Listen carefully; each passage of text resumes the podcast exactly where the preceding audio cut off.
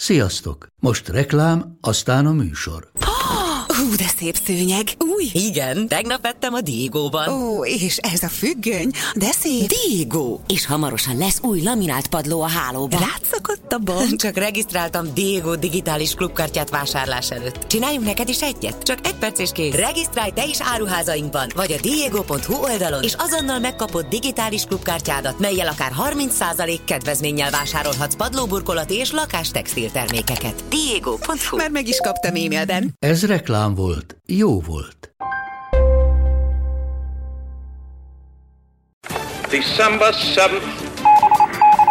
dass ich mich in diesem Jahr Uh.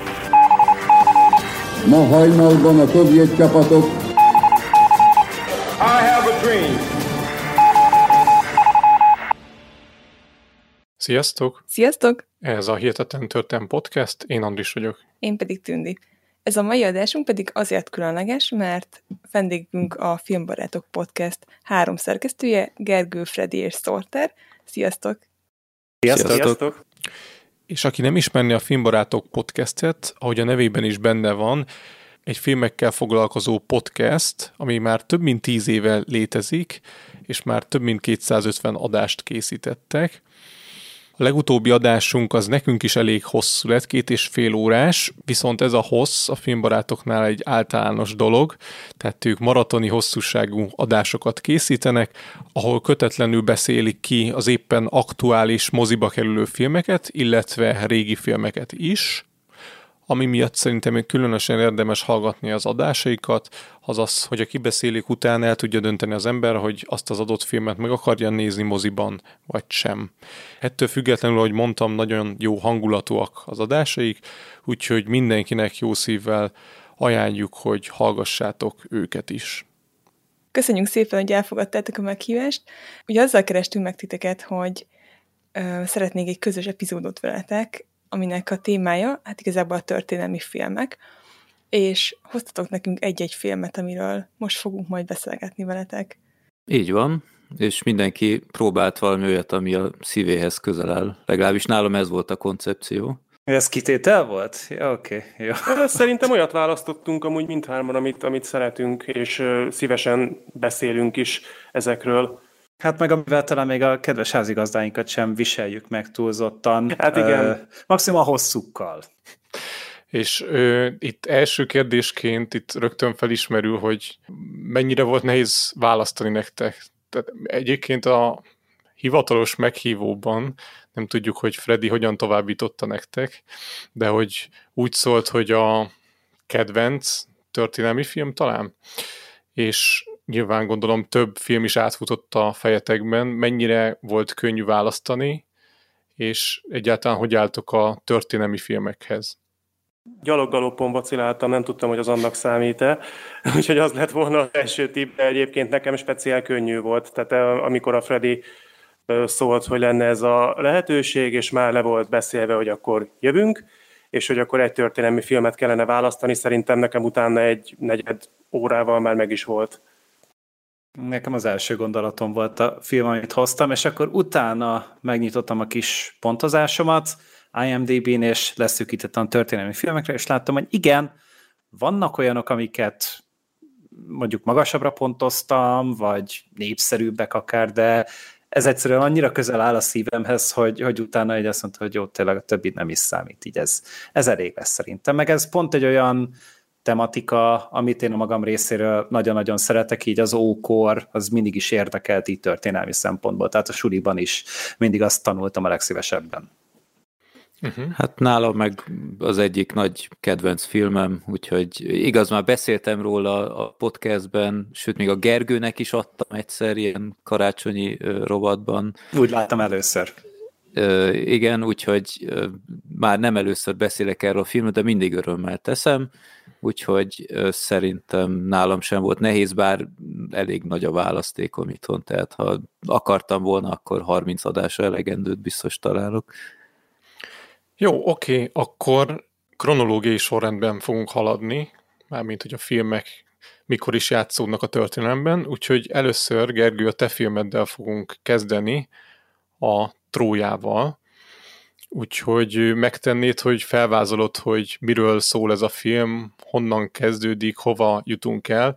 Mivel szerintem történelmi filmekről van szó, ezért mondhatjuk azt, hogy spoileresen beszélünk róla, hiszen túl nagy meglepetések nem lesznek azzal kapcsolatban, hogy a trójai falóval például mi történt.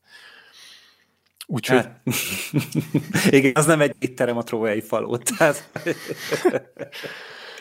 Uh, jó, oké, bocsánat, már az első szó viccér, de legalább egy pár percig kibírtam. Uh, igen. Legalább a másik podcast közönséget ne fáradsz, légy szíves. Tehát az, hogy a miénkben megszokták, az egy dolog, de jesszus, ez mi volt? Igen, itt arról nem beszéltünk, hogy a negyedik filmbarát Black Sheep, aki híres a szóvicceiről, ő, ő itt sincsen, de ezek szerint ő sikerült behozni ezt a szóvicc vonalat itt Írhet, attól függetlenül, hogy itt van-e vagy sem. Nem tudnék a szemébe nézni legközelebb, amikor találkozunk, hogyha nem próbálnám meg valahogy képviselni, úgyhogy ez leszek én. Nem tudom, hogy fog-e még több eszembe jutni, azt el tudom mondani, hogy nem készültem ezekkel. Tehát ez, ez maximum jön, és akkor, hogyha nagyon nem bírom visszatartani, akkor ki is fog bukni. De igen, tehát a, a trója, ugye én nem olvastam amúgy sose utána igazán ennek a történelmi hátterére, annyit tudok, hogy voltak trójai háborúk, de ugye maga a film is a, az Iliászt, Homérosznak a, az Iliász ö, elbeszélését dolgozta fel, és neki van is egy forgatókönyvírói ö, kreditje a film elején, tehát ugye ő a, ő a, a sztori, meg ő a, az eredeti műnek a kidolgozója, és a forgatókönyvet pedig a, az egyik trónok harcás sorozat alkotó, ugye a David Benioff írta.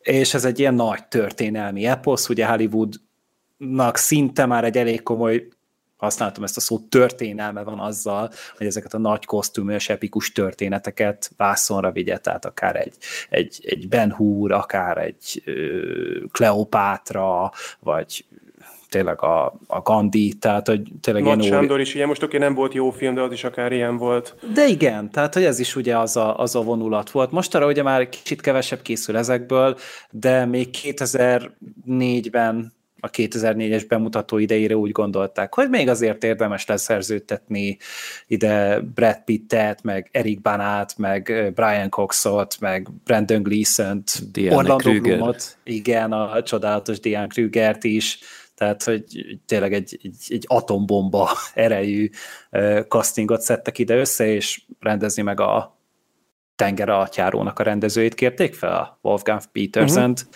úgyhogy ez így tényleg szerintem így annak a kornak így a titányai álltak itt össze erre a történetre, ami ugye Spártában indul, Spártában éppen a békekötésen dolgozik dolgoznak Trója követei, itt konkrétan a hercegekről beszélek, Parisról és Hektorról, akik meglátogatják a trójai királyságot, hogy valamiféle egyességet kössenek, ugye Spárta pedig éppen ereje teljében van, ugye Agamennonnal és a többiekkel, és itt történik egy kis szerelmi affér, ugyanis uh, Helenét elcsábítja Paris, és mivel Helené nem nagyon akar Spártában maradni, ezért végül is megszökteti Spártából Paris, és csak a hajón közli a testvérével, hogy hoppá, én, hát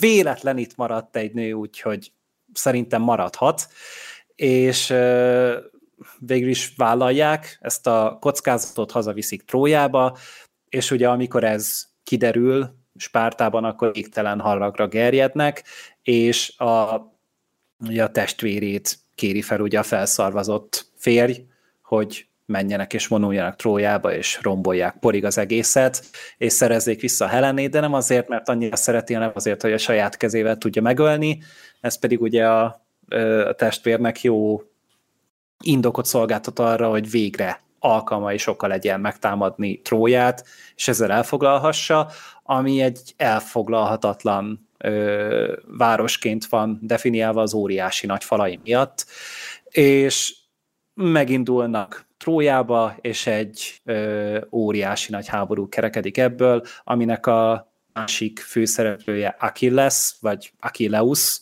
ahogy a szinkronban emlegetik, aki akiről ugye legendák szólnak, hogy ő haltatlan, sebezhetetlen, kivéve a sarkánál, és ő a dicsőséget akarja elnyerni itt, mivel választata között az édesanyja elmondása szerint, hogy otthon marad, családja lesz, gyereke lesz, viszont a neve feledésbe merül, vagy pedig elmegy és trójában egy akkora hírnevet szerez magának, hogy örökre beírja magát a történelm, történelm könyvekbe és a történelmi podcastekbe, és, és hát végül is ez az ő ez az ő kis személyes története.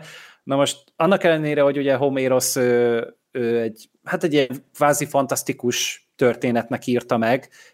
Itt amennyire én láttam, hogy próbáltak a realizmusra törekedni, ilyen hollywoodi realizmus, és most idő, idézőjeleket mutogatok közben, de a maga maga egyszerű, kicsit B-filmes, kicsit szentimentális, kicsit gicses, mi volt ellenére is egy elképesztően szórakoztató és magával ragadó és nagyszabású történet bontakozik ki szerintem. Aha, itt a földhöz ragadtság alatt gondolom arra gondolsz, hogy tehát az Iliászban amúgy, hogyha ezt vették alapul, akkor ott mindenféle istenség megjelent, de a filmben ezek az istenek nyilván nem jelennek meg ilyen természet fölöttiként, hanem mint ilyen vallásos motívumok, többször utalnak Apollóra, mert hogy valójában az Iliász történetében ugye a, az istenek azok volt, hogy valamelyik a trójaiak pártját fogta, volt, ami, volt, aki a görögökét, és akkor itt igazából az istenek is ármánykodtak a csatában, ki, ki az szerint, hogy kinek a pártját fogja, de ez nincsen megjelenítve a filmben, ami szerintem ilyen szempontból egy jó húzás volt, hogy nem kavarnak bele mindenféle természet fölött, itt inkább csak utalgatások vannak rá. Igen, és nagyon, tehát emlékszem, hogy amikor legelőször láttam ezt a filmet, akkor föltűnt ez a kis apróság, hogy ezeket a történelmi dolgokat mégis van, hogy sem beemelik. Tehát egy kis apróság csak a filmben, de amikor az Achilleusnak a végén ugye a sarka, ahogy megjelenik, az egy tök jó ötlet volt nem tudom, emlékeztek erre, hogy, hogy mire gondolok. Uh-huh, igen, ahogy, tehát ahogy azt, azt még nehezebb is ellőni igen. valakinek a sarkát, mint akár a melkasát, vagy a fejét, vagy bármi. És uh, ugye nyilván igen. nem attól lesz az a sorsa a figurának, ami, de egy, egy nagyon jó megtézése ennek a dolognak. Hát igen, próbáltak ugye minél több elemet beemelni, és nyilván lerángatni a, a talajra, és igen, ahogy a, az András is mondta, hogy hogy, hogy, hogy a mítikus elemeket azt próbálták kihagyni. Ugye az, ami még ilyenkor belefér, hogy igen, egy rendkívüli harcos az Achilleus, és igen, a, a Helené az ő nagyon-nagyon szép, de, de ezen túl mellőzték ezeket, és maximum még, ugye tényleg egy ilyen vallási vonulatot hoznak be, spirituális vonalat, ahol néha vannak ilyen isteni jelek, ahol a, a sas madár vitte a kígyót, és hogy akkor ebből próbáltak meg valamit kiolvasni, de alapvetően ugye a, a Hector is többször mondta, hogy, hogy ezeket nem érdemes amúgy figyelembe venni, mert nem ez dönt a harcnak a kimeneteléről. Úgyhogy valahol, valahol be is intettek neki ennek az egész spirituális vonalnak, de közben pedig meg is tartották. És mit gondoltok a filmben lévő, hát mondjuk azt, hogy számítógépes technikákról? Tehát itt azért még elég kezdetleges dolgokat lehetett én, látni. Én sajnos most az adáshoz nem tudtam újra nézni, és azért hát nem tegnap volt, hogy én a filmet legutóbb megnéztem, de amennyire vissza tudok emlékezni, szerintem úgy azért többnyire korrektül van megcsinálva, azt tudom, hogy amikor, amikor láttam, nagyjából a megjelenéskor láttam ezt a filmet, akkor olyan 12 éves voltam nagyjából, és tudom, hogy akkor tetszett. Akkor ugye a látvány az, az több, mint pofás volt. Mm, nem tudom, hogy most, ha most így megnézném, akkor mit mondanék, de szerintem nem lehet mai szemmel sem annyira, annyira katartikusan rossz, de Gergő, hogyha így van, akkor, akkor javíts ki nyugodtan.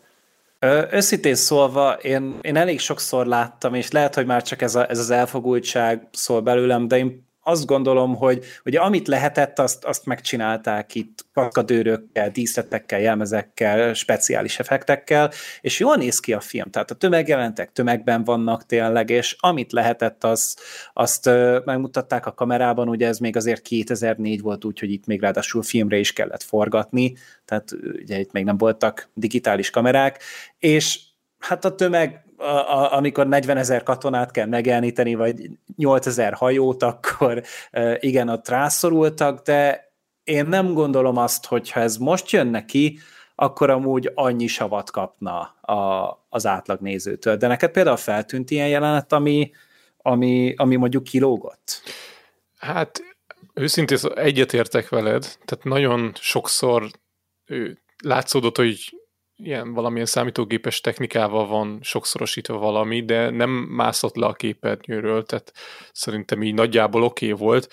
Volt szerintem összesen négy vagy öt olyan vágás, amikor valahol nem tudom, a várat messziről ilyen madártávlatból akarták megmutatni, és akkor egy-egy ilyen snit az ilyen nagyon ilyen Age of Empires-szerű, nem tudom, ilyen kicsit ilyen béna technikának tűnt, de amúgy uh-huh a többi az szerintem kifogástalan volt ahhoz képest, hogy ő, egy majdnem 20 éves filmről van szó.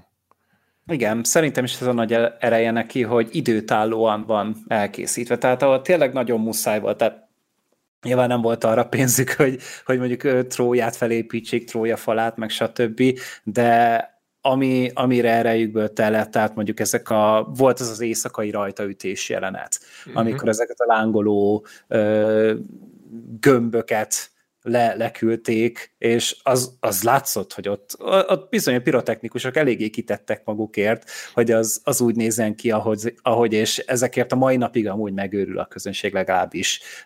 Az, aki fogékony erre és érzékeny erre, hogy, hogy nagyon odafigyeltek erre, meg, meg akár csak az, hogy, hogy nem lustázták el a dolgot, tehát a jelmezek, a díszletek, a minden, a táborok, tehát hogy ez, mind-mind ott van, és létezik, és hát igen, 140 millió dolláros költségvetésből ezt ki lehet hozni, és ki is hozták, és amikor meg harc van, az is rettenetesen igényesen van elkészítve, nincsen rommá vágva, nincsen ö, olyan látványosan pironkodás a készítők részéről, hogy jaj, el kell rejtenünk ezt, mert jaj, ez nagyon bénán sikerült, hanem, hanem tényleg a koreográfiák jól láthatóak, és tényleg amikor, amikor valami, amikor nem csak az egyszerű öldöklés van, hanem tétje van egy összecsapásnak. Például a szerintem legendás Achilleus kontra Hector csata, uh-huh. ahol meg még csak tehát, hogy még ráadásul folyamatosan látod a színészeknek az arcát is. Tehát ott még nem is dublőr ugrik be, hanem a legtöbb dolgot azt tényleg ott a színészek játszák el, és, és nagyon átjön az egész, és nem csak azt, hogy, hogy, hogy jól van megkoreografálva, mert az, az eszméletlen szerintem, de hogy jól is van vágva, és hogy ráadásul van drámája ezeknek. Tehát, hogy építgetik folyamatosan a filmen keresztül ezt a Hector Achilleus ellentétet, és hogy ugye ez először, ők először találkoznak ugye a templomban, aztán utána azt hiszi Hector, hogy legyőzi ugye Achilleuszt a csatatéren, és akkor ugye a, a, a Patrokloszt, ugye a unoka öccsét, talán így emlegetik a filmben, hogy ő töli meg, és akkor utána pedig eljön a, a, a végső csata, és ott szerintem pattanásig van feszítve a, a hangulat, és lehet, hogy az is a filmnek az igazi csúcspontja, és akkor ennek utána egy gyönyörű, szép epilógusa, amikor eljön a Priamos király, és kezet csókol a fia gyilkosának, és az egy, az számomra egy olyan hidegrázós jelenet amúgy a mai napig, olyan mély tisztelet, és egy olyan, olyan tekintés, karizma sugárzik ebből az amúgy törékeny öregembernek tűnő ö, férfiból, hogy, hogy tényleg a, a hajamat leteszem tőle minden egyes alkalommal. Most már nagyon bosszant, hogy én nem láttam soha ezt a filmet, és nem sikerült az adásig pótolni, úgyhogy hát. meghoztátok a kedvemet mindenképp, de nem tudom, valahogy egy olyan korban jött ki, amikor úgy éreztem, hogy annyi ilyen szandálos film jön ki, így főleg a Gladiátor beindított valamit, hogy nem tudom, ez, ez valahogy mindig kimaradt nekem. Igen, de... és hát ugye utána volt, ugye, amit már említettünk, hogy a Nagy Sándor, meg a mennyei királyság igen, az igen, ugye igen. elkaszálta, tehát ugye az viszonylag hamar jött az a két film egymás után, és az ugye mind a kettő csúnyán megbukott, kritikailag és anyagilag is, és szerintem ez nagyjából ott meg is állt, mert azóta, vagy meg talán akkoriban volt még az Arthur király is, talán az is 2004-es, és azt hiszem az se lett valami nagy siker. És ez siker lett amúgy? Az Artur király? Nem, a trója. A tró... Azt hiszem, hogy talán valamennyire igen. Hát hiszem... a háromszorosát hozta be a költségvetésének. Hát akkor mondhatjuk, hogy igen. Az egy, az, egy, az egy relatíve szép siker volt, ezért ezután szerintem még például bátran elmerték készíteni akár a mennyei királyságot, vagy akár a, az Artur királyt, és ugye a mennyei királyság volt az, ami hát szegény földbe állította egy kicsit ezt a műfajt, és nem is igazán tudott ezt talpra állni, lehet azóta se igazán? Pedig készültek hát. jó filmek, mint az utolsó párbaj például. Az is bukott, hogy, ugye? Tehát, tehát az is hát szerencsétlen az, az, azóta is a föld alatt rohadt hát sajnos. Nem, nem ez a korszak, de most amit hozni akartam példát, az lehet, hogy nem is jó, de ugye most lesz a Ridley Scottnak ugye a Napó Leon, ami szintén egy ilyen, hát talán kosztümösnek nevezhető történelmi, nagyszabású háborús film, talán az valamennyire még ide sorolható. Ilyenek sem annyira készülnek gyakran manapság. De igen, igen, ugye, tényleg ugye a 2000-es évek elején volt ennek nagy, hát most már egy csomó filmet felsoroltunk, amit én hoztam filmet ebbe az adásba, az is ebbe a korszakba készült és nevezhető történelmi nagyszabású alkotásnak, és tényleg ezek, ezek nagyjából öt éven belül készültek el, Rója az, az szerintem tényleg a jobbak közé tartozik, és amit az előző, az előző szerettem volna mondani a látványal kapcsolatban, azt szerintem az a nagyon jó a Trójában, hogy érződik rajta, hogy azért bitang sok pénzből készült, mert azért 140 millió dollár 2004-ben az nem annyit ért, mint ma. Tehát nem tudom most pontosan kiszámolni, hogy a mai árfolyamra átszámolva az pontosan mennyit ér, de nyilván nem ugyanennyit, hanem jóval magasabbat. És ez látszik rajta, tényleg látszik, hogy itt odafigyeltek arra, hogy korhűen nézzen ki, rendben legyen a látvány, a díszletek, a jelmezek, de mégsem sok a film, tehát mégsem tolakszik az arcodba. Nem egy ilyen CGI násztánc, hanem, egy, hanem viszonylag tényleg igényesen, szépen van adagolva, amikor ö, nagy ö, távlati képsorok vannak, mondjuk a hajókról például, az is lehet, hogy mai szemmel már nem annyira ütős, mint akkoriban, de, de szépen néz ki, és az egész filmre szerintem valahogy jellemző ez a fajta, mm, fura lesz ez a megfogalmazás egy trója esetében, de kicsit ilyen visszafogott. Nem az a toljunk be mindent a vászorra, és döntsük le az egész mozit, és legyünk annyira látványosak, hanem, hanem tényleg szépen van adagolva az egész. Én most láttam először ezt a filmet, és ami nekem is hasonló, hasonló gondot jutott eszembe, hogy talán lehet, hogy a, emiatt, hogy nem volt annyira zsúfolt, ezért számomra például hogy a karakterek jobban megmaradtak. Tehát, hogy um, nekem nagyon tetszett az, ahogy a karaktereket ábrázolták, főleg Hector, nekem ő volt az abszolút kedvencem, illetve az egyetlen számomra szimpatikus ember az egész filmben. Igen, amúgy Hector volt ennek a történetnek az aragónja szerintem. Tehát, Abszolút, hogy én, igen. én nekem így folyamatosan ez a, ez a flash volt, hogy igen, egy kicsit ilyen ö, esendő, de ugyanatt akkor mellette pedig egy elképesztően ö, elképesztő kiállású, és én nem tartottam sosem Erik Barát egy óriási színésznek, de ebben a filmben szerintem minden egyes jelenetben egyszerűen, egyszerűen ott van, és hely tud állni, akár tényleg a, az apja mellett, akár amikor a Gamernonékkal beszél, akár amikor a Brad Pitt-tel vannak egy, egy jelenetben, és, és tényleg egy óriási nagy dolgot csinál itt, hát nyilván a Brad Pitt az Brad Pitt. Hát, uh, akartam mondani, hogy a Brad Pitt mellett mondjuk nem annyira nehéz szerintem itt jól alakítani. Én nagyon kedvelem a, a Bradet, tehát nem, nem ezzel van baj, én tényleg bírom a filmjeit, de itt szerintem nagyon gyenge. Mondjuk uh-huh. a mhm. karakter is, amit kapott, tehát azért az Achilleus az, na, tehát kicsit olyan érzésem van, mint hogyha a Pitnek nem szóltak volna, hogy most, most nem Kempavát kell játszani hanem ez egy történelmi film. Tehát, hát ez uh, tulajdonképpen egy, egy szociopata kembaba. Hát igen, de, de hogy mondjam, a Brad Pitt az elején fölvesz egy arcot, és mintha ezt az egy, ezt az egy mimikát, amit a legelőször láthatunk rajta, ezt így viaszból ráforrasztották volna, és végig ugyanazzal az arccal játszik, és nem tudom, régen sem tetszett ebben a filmben a Brad Pitt, szerintem ő, ő nagyon gyenge. Ah. Itt az a rész, amikor ugye meghal a, hát a filmben az unokatestvéreként hivatkoznak Patrokloszra, de az Iliász szerint egy barátja volt Achilleusnak.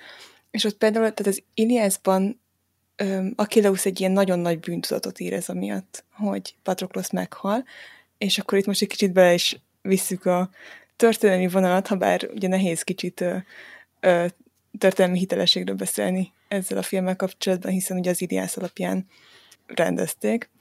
De hogy Achilleus az eredeti műben áldását adja arra, hogy, hogy Patroklosz felvegye az ő páncélját és sisakját, tehát hogy ez az eredetiben nem az ő tudta nélkül zajlik.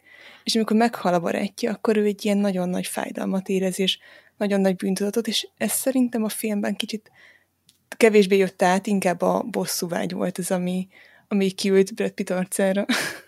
Tehát Igen. Így, ö, így az önmarcangolást nekem legalábbis így nem, nem láttam, hogy ez megjelentették volna. Igen, ez érdekes. A, itt ugye utána olvastunk eléggé, hogy amúgy az Illiász, hát én ez kötelező volt, de talán ez volt az egyetlen kötelező, amit nem olvastam el soha. De most így serényen olvasgattam mindenféle olvasónaplót az interneten, és abból az derült ki, hogy igazából ebben a történetben nincsen pozitív karakter, és a Homérosz direkt úgy rajzolja meg ezeket a szereplőket, hogy, hogy, hogy egyszerűen nem egy oldalon ábrázolja őket. Tehát itt említettük Hektort például, ő, aki a filmben talán a legpozitívabb, és nem lehet neki semmit felróni a film alapján, hiszen értjük a döntéseit nagyjából, de például a Homérosz műben az tűnik ki, hogy, hogy az istenek azért figyelmeztették arra, hogy ne menjen le a Híleusszal harcolni, mert ez fogja a végét jelenteni. Vagy legalábbis erre tettek utalásokat, de Hector ettől függetlenül megy le, tehát itt is mondhatjuk azt, hogy, hogy nem logikusan cselekszik, de Achilleus szintén egy olyan karakter, aki, akinek vannak pozitív, meg negatív oldala. És például van az a jelenet, amikor Priamos király elmegy, ugye Priamos királynak a fia Hector, akit megöl Achilleus, és Priamos király elmegy Achilleushoz, aki miután megölte Hektort, megalázta a királyfi holtestét úgy, hogy egy lovas szekérhez kötötte, és végig vontatta többször a vár körül, és Priamos lemegy, hogy elkérje a fia holtestét, hogy el tudja rendesen temetni. És ebben a jelenetben ő arról beszél Priamos Achilleusszal, hogy, hogy mennyire fontos számára a fia, és hogy ő szeretné ezt ugye rendesen eltemetni, és itt Achilleus elsírja magát a filmben, de az nem derül ki, hogy mi miatt, tehát úgy néz ki, hogy meghatódik ezen az egészen, de valójában a Homérosz történetben sokkal inkább ez a sírás, ez annak szól, hogy Achilleus rájön arra, hogy túlbuzgó volt, és vétett az istenek ellen, úgymond, és rájön arra, hogy most ezután az ő halála fog következni, és itt mindenféle utalgatás van arra a Homérosz műben, hogy ki hogyan hal meg. Tehát Hector például, aki megöli Achilleus barátját, annak elveszi a pajzsát, vagyis a fegyverzetét, ez nincsen benne a filmben, de hogy ez egy utalás arra, hogy ő is majd úgy fog meghalni, mint az a fiú. Achilleus pedig Hektort a bokájánál fogva köti a szekérhez, ez meg arra utalás, hogy ő majd ott annak következtében fog meghalni, hogy eltalálja egy nyilvessző a sarkát, és akkor így vannak mindenféle utalások, és Achilleus például azért sír, mert szembesül azzal, hogy neki is eljön az utolsó órája, és hogy ez be fog következni hamarosan. Uh-huh. Én is gondolkodtam amúgy ezen, hogy az a sírásod pontosan mire megy ki, mert nem mondják amúgy ki. Én inkább arra gondoltam, hogy eddig mindig olyan arctalan senkiket ölt meg az Achilleus. Tehát jöttek vele szembe, megöltek őket, és kész. És most először szembesült azzal, hogy azzal, akit ő megölt, annak van apja, neki lett volna egy birodalma, rá számítottak, őt szerették, őt, ő fontos volt, és hogy ő elvett Trójától egy ilyen fontos embert, ez az egyik. A második pedig az, hogy, hogy szembesült vele, hogy, hogy milyen kegyetlen volt, egy olyan emberrel, az ellenségével azután, vagy azelőtt, hogy ő például most megtanulta azt, hogy akár lehet tisztelni is az ellenfeleinket, ahogy ugye a Priamos viszonyult ő hozzá. Tehát nekem ez a kettő dolog jött le kb. abból a jelentből. Mind a kettő valid, de egyikre se tudom rámondani, hogy na biztos, hogy ez a helyes megoldás. Igen, egyébként valószínűleg valami hasonlót akartak ábrázolni, legalábbis nekem az volt a benyomásom, hogy ezt hivatott ez a jelenet ábrázolni, hogy, hogy tiszteli Hektort, tehát hogy nem azt, amit mondja az eredeti Homérosz műben láttunk. Egyébként Homérosz 500 évvel később élt, mint a feltételezett ö, trójai háború, ami ö, az időszámításunk előtt 13. században történhetett, Homérosz pedig a 8. században, időszámításunk előtti 8. században jelent. És hát ugye ö, érdekesség, hogy nem lehetünk egyébként százszázalékig biztosak abban, hogy Homérosz egy létező személy volt. És hogyha viszont elfogadjuk, hogy létezett, akkor azt tudjuk, hogy az Iliászt ezt a szájhagyományunk útján írta meg, tehát hogy fennmaradtak ezek a legendák, és ezeket használta fel a történet megírásához. Ami egyébként egy tíz évig tartó háborút ír le, és ugye a filmben ez nagyjából tíz nap. Tehát, hogy nagyon lerövidítették az egészet. Tehát amikor kikötöttek a hajókkal, akkor utána az még egy, egy hosszú-hosszú háború volt. Hát azt a Tarbéla majd filmre viszi valamikor a tíz éves periódust. Jó. Az Iliászban Trója helyét Homérosz viszonylag pontosan megadja, úgyhogy ezért megvolt egy kiindulási alap, hogy a régészek hol kereshetik ezt a várost. Ez a mai Törökország területén a Dardanellák szorostól délre található, és ugye a Trója megtalálása Heinrich Schliemann nevéhez fűződik. Azonban az az igazság, hogy az 1870-es években egy Frank Calvert nevű ember volt az, aki nagyon kutatta Tróját, csak neki sokkal kevesebb pénze volt, mint Stimannnak. És emiatt felkereste Stimant, és ő adta neki át az infót, hogy hol kéne keresni Tróját, és Stimon oda ment, és elkezdett ásni, viszont Stimon egy amatőr régész volt, és az ásatásával óriási pusztítást okozott, amikor megtalálták ezt a helyet, akkor ö, ilyen dinamitokkal robbantotta például be, és ö, ez egy kilenc rétegből álló domb volt, tehát ugye a, az elmúlt korok városai egymásra épültek rá. Trója a hetedik rétegben feküdt, tehát nem is a legalján a kilencedikben, ahol először feltételezték, és azzal, hogy hát Simon elég barbár módon ö, ásott, ezért ö, nagyon, nagyon sok értékes leletett, semmisített meg, vagy rongált meg. És azok alapján, amiket talált, vagy találtak, nem is biztos, hogy egy óriási háború pusztította el Tróját. Találtak szétzúzott koponyákat és nyílvesszőket, nyílhegyeket, de ezek alapján még nem lehet egyértelműen kimondani, és van egy érdekes elmélet, ami a trójai faluhoz köthető, hogy Poseidon Isten nem csak a tenger, hanem a természeti katasztrófák istene is volt, és uh, előfordulhat, hogy Tróját egy földrengés pusztította el, és a trójai falu az erre lehet egy motivum, hogy um, így pusztult el a város, mert hogy a ló az Poseidon egyik állata volt. Igen, a szent állata volt, amit tisztelt tek kb. az emberek. Ezt egyébként én korábban nem hallottam ezt az elméletet, csak most, hogy utána néztünk a filmnek a történelmi hitelességének, és akkor jött velünk szembe, hogy van egy ilyen elmélet is, de ezt hát most már elég nehéz bebizonyítani. Hát én úgy emlékszem, hogy az ötödikes tankönyvben szerepelt Schliemann, tehát nekem nem tudom, már akkor is felcsillant erre a szemem, mert benne volt, hogy ő fedezte fel, mert ő valamilyen régi könyvet olvasott ezzel kapcsolatban, és arra azzal kapcsolatban felspanolta magát, hogy ezt ő már pedig meg fogja találni ezt a várost, és erre tűzte ki az életét, de most az alapján, amit a Tündi mondott, hogy így dinamitokkal robbangatott ő azon a helyen, ami a mai feltételezett trója helye, ezek alapján ő sok régész szerint lehet, hogy többet ártott Trója felfedezésének azzal, hogy kiválta a hegyet, mint hogy ha oda sem ment volna, mert hogy ő azt feltételezte, hogy a második rétegben lehetett Trója, ami alulról számolva volt a második réteg, és a mostani régészeti tudásunk szerint valószínűleg a hetedik réteg lehetett az, a, az ami valójában Tróját fedi, tehát ő sokkal mélyebbre leásott dinamittal,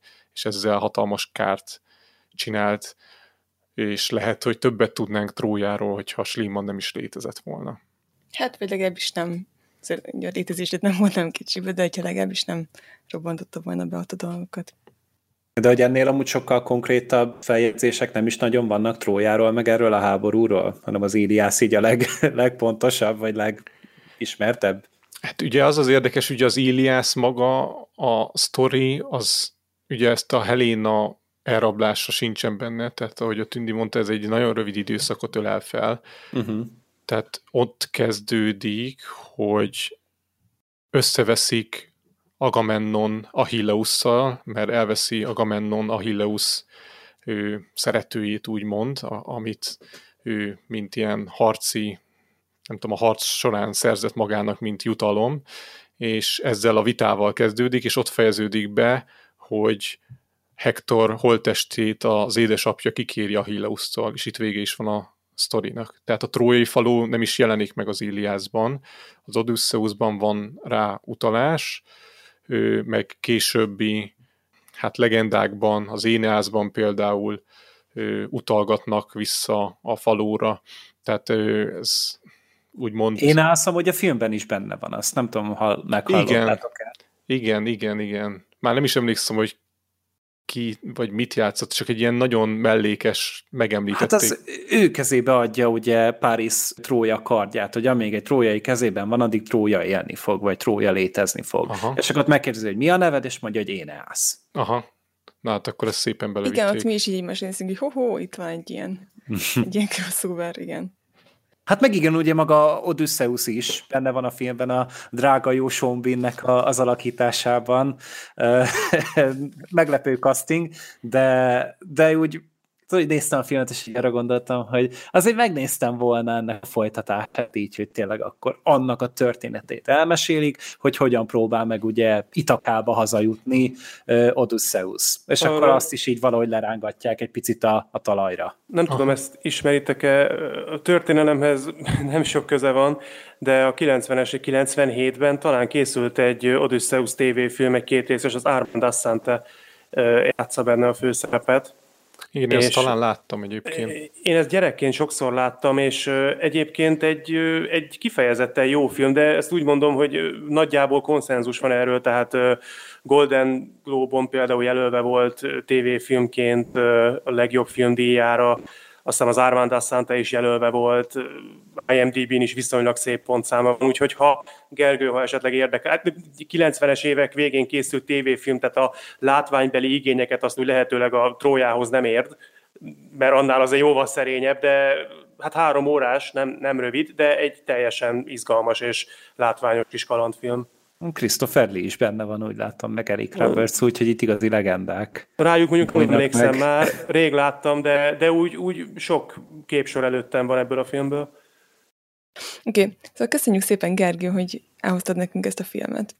Ó, hát én még nagyobb örömmel hoztam, mert tényleg így, még, még a, a filmbarátunkban sem beszéltünk szerintem róla, és, és így tényleg nem, nem egy óriási nagy filmklasszikus, de ez is az a fajta film, amit kapcsolgatsz a, a tévében, és ez van a műsoron, és én biztos, hogy ott fogok ragadni a legvégéig. Tehát én nekem ez az a fajta ilyen komfortfilm, hogy úgy mondjam.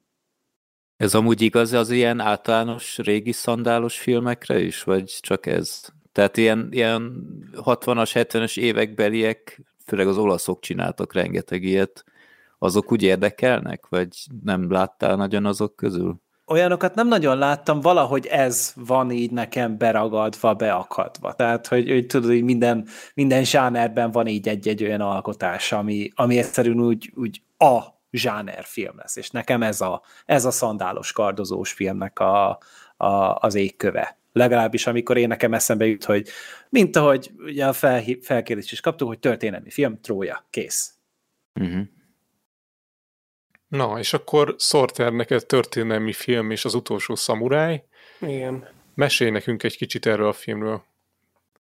Hát ugye az utolsó szamuráj az arról szól, hogy van egy Nathan Olgren nevű ö, százados, aki a polgárháborúban nagyon nagy hős volt, viszont a háborúnak ugye vége lett, ő ott elég sok ö, traumát elszenvedett, és hát emiatt ugye alkoholista lett, nem igazán tud jól kijönni az emberekkel, nagyon a múltjában lévő fájdalmak emésztik, és kap egy felkérést Japánból, hogy a császár arra kéri, egy nagyon fiatal császár uralkodik jelenleg, és ő próbál a nyugat és Amerika felé nyitni. Ez nyilvánvalóan az ott élő szamurájoknak nem annyira tetszik, ebből ugye konfliktus lesz, és az Olgrend felkérik, hogy a japán katonákat képezze ki, és vezesse őket a szamurájok ellen. És hát meg is történik egy csata, de hát az Olgrenék csúnyán ugye hát alul maradnak. A japán, vagy nem, nem, bocsánat, a szamuráj vezér, hogy hívják, Katsumoto? Jól Katsumoto, mondom. igen. Katsumoto ellen.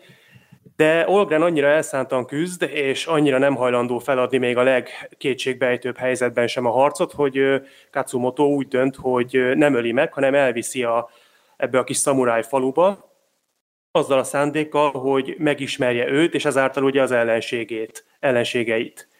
Tulajdonképpen ö, azt a történetet látjuk, ahogy Olgren ö, hát kezdetben ugye nyilván nagyon ellenséges a szamurájokkal, de aztán ahogy megy előre a történet, úgy Katsumoto és Olgren egyre jobban megértik egymást, egyre jobban megértik a másiknak a kultúráját, másiknak a szokásait, de nyilvánvalóan ugye Olgren előbb-utóbb ki kell, hogy jöjjön ebből a környezetből, hiszen ugye a császár ugye jelentést várna tőle, illetve ugye itt egyéb konfliktusok is történnek, ebben most nem megyek bele részletesen. Nagyjából erről szól ez a film. Én azért gondoltam, hogy ezt a történetet hoznám. Én hozzám az utolsó szamuráj nagyon közel áll. Nagyon-nagyon kedvelem, nagyon szeretem ezt a filmet. Nyilván nem hibátlan, tehát abban szerintem nagyjából egyet fogunk talán mindannyian érteni, hogy azért a befejezés az, hát hogy mondjam ezt most finoman, nem kifejezetten ízléses, ott azért minden gics gyertya leég, tehát az, az tényleg eléggé pofátlan, de amúgy szerintem ez egy hihetetlenül elgondolkodtató történet. Én moziban láttam, ha jól emlékszem, akkor 2003-ban, ami azt jelenti, hogy 11 éves voltam, amikor ezt megnéztem, és erre tisztán vissza tudok emlékezni, hogy már akkor is nagyon-nagyon tetszett ez a film, és nem elsősorban azért, mert ú, szamurájok, hát nyilván én gyerekként iszonyúan menőnek tartottam a szamurájokat, most is egyébként, meg nagyon érdekesnek ezt kultúrát, de nem emiatt, mert ú, szamurájok, ú, harcok, meg kardozás, meg nyilazás, meg lövöldözések, nem emiatt elsősorban, hanem már egészen kisgyerekként mm, is fel tudta bennem azokat az érzéseket kovácsolni, hogy úristen, ez a film, ez mennyire bölcs, hogy mennyire szép az egész, és nagyon érdekes, hogy bár egy háborús helyzetet látunk, és az egésznek a központi témája az mégiscsak két nézet, két kultúra közötti ellentét, ami sokszor agresszióba torkollik, de valahogy az egész atmoszférát áthatja egy ilyen nagyon szelíd békesség, ami a szamurájok gondolkodás módjából származik. Annyira szép mondatok vannak ebben a filmben, főleg ugye Katsumoto részéről. Olyan sok őszinte bölcsesség elhangzik, amikre amikre tényleg érdemes odafigyelni, és tényleg érdemes megfogadni. De amikor akcióról van szó, akkor sem kell szégyenkeznie ennek a filmnek, mert nagyjából tök jól el vannak balanszolva az akciók, a, a film végi nagy csata az, az, az nálam egy ilyen top 5 kb. az iszonyúan látványos, és itt is jellemző az, ami a Trójánál, hogy a film nagyon jól néz ki, nagyon látványos, nem csak a harcok, hanem a, a fényképezés, vágás, az zenéje az valami lenyűgözően jó, és a kosztümök szép, tehát tényleg nagyon-nagyon igényesen összerakva, nagyon jó a rendezés, a, a Watanabe, aki ugye a Katsumoto-t játsza fantasztikus, a Tom Cruise, aki ugye Olgrent játsza, szerintem tök jó, és sok olyan kritikát hallottam és olvastam, ahol Cruise nagyon lehúzták, nem teljesen értem, hogy miért, teljesen jól hozta a figurát, és hát tényleg rengeteg emblematikus pillanata van, ezt édesanyám mondta, ő is nagyon szereti ezt a filmet, egyszer beszélgettünk róla, és ő hívta fel erre a figyelmemet, hogy azt hiszem valahogy úgy fogalmazott, hogy tudjátok, van a, a végső csata előtt az a rész, amikor a, az asszony az Olgrent úgymond felöltözteti, tehát ráadja a páncélt, a kardot, a sisakot, és hogy ezt a jelenetet, ezt, ebbe semmi testiség nem történik, szinte egyáltalán semmi, de annyira áthatja a szenvedély az egészet ezekkel a visszafogott eszközökkel, hogy, hogy egyszerűen lenyűgöző. Hát ez a történelem első felöltöző szex. szex Kb. Akár. De ez egy jó megfogalmazás, igen. igen. Úgyhogy ö, én nagyjából ezek miatt hoztam be, amennyire tudom, történelmileg, tehát a történelmi hitelesség szempontjából az utolsó szamuráj az nagyjából úgy félúton van, javítsatok ki, a tévedek, mert könnyen lehet, hogy tévedek, de úgy tudom, hogy például a császárnak a személye az valós, és hogy alapból a konfliktus maga, amit bemutat, az is valós, de sok a fiktív elem. Igen, igen, pontosan, jól mondod. Elég sok a fiktív elem, de az alapja az nagyjából stimmel. A fehér ember létezett? A fehér ember létezett, azonban ő nem egy amerikai karakter volt, hanem valójában egy francia tiszt volt, akit Jules Brunének hívtak, és Katsumoto karaktere is egy kitalált név, vagy hát ő az utolsó szamurájt nem ezen a néven tisztelik a japánok, hanem Saigo Takamori néven, de őt tényleg hősként tiszteli a japán kultúra, de nem Katsumotónak hívták.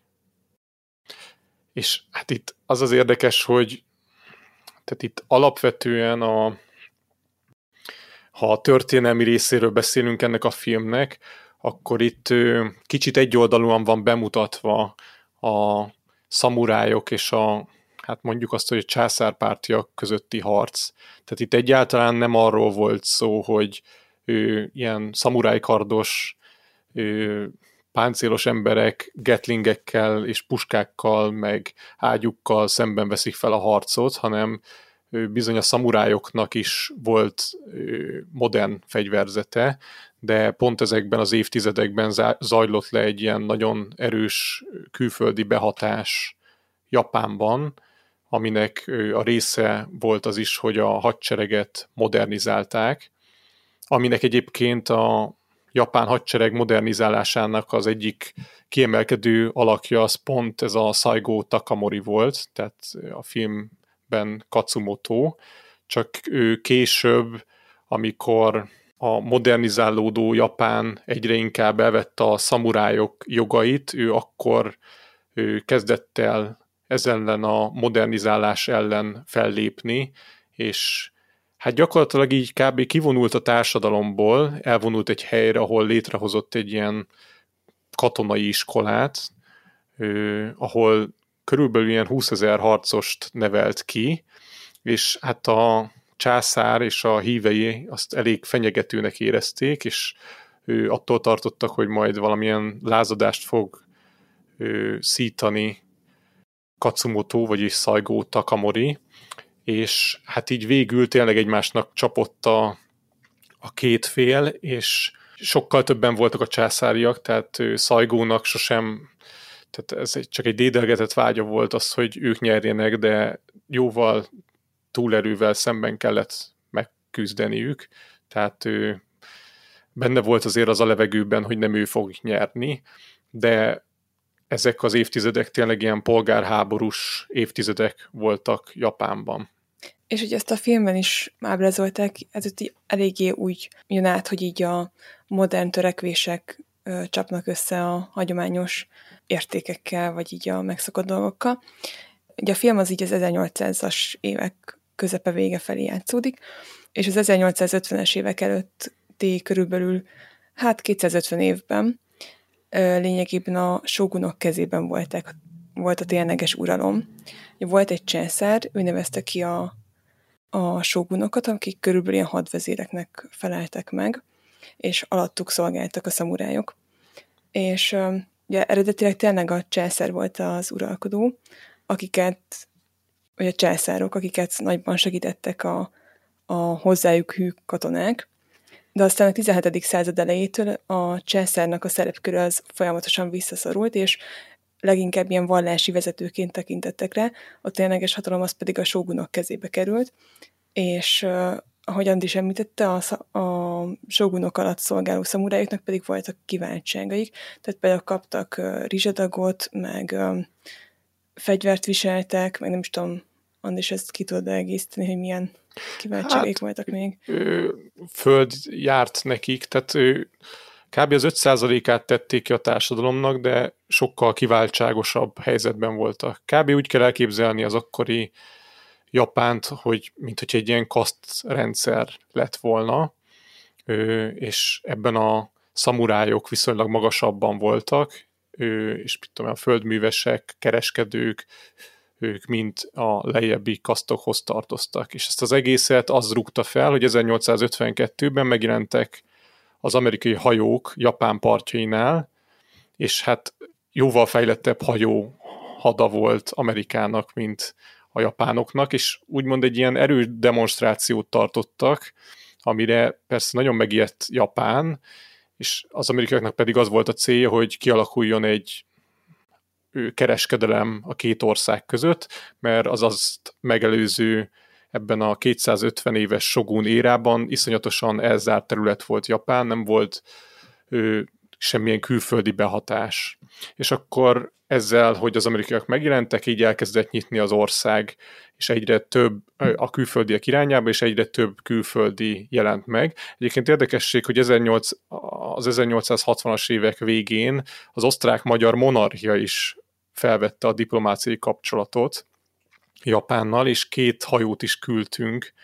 Azt hiszem 1869-ben érkeztek meg Japánba. Itt halasztani kellett az expedíció indítását, mert még a kiegyezés folyt a monarchia és Magyarország között, és az osztrákok és a, a magyarok között, és van is egy ilyen történet, hogy behoztak egy csomó, vagy egy csomó ajándékot vittek az osztrák-magyarok a japánoknak, tehát ilyen, el kell képzelnétek ilyen egész alakos Ferenc József szobrokat, meg ilyen modern kütyüket, és például vittek egy ilyen bőden, bőden, Bödensdorfer zongorát is, ami teljesen ismeretlen hangszer volt a japánoknak, és hát a japánok megkérték, hogy prezentálják a magyarok, hogy mégis, vagy hát az osztrák magyarok, hogy hogyan is kell használni ezt a zongorát.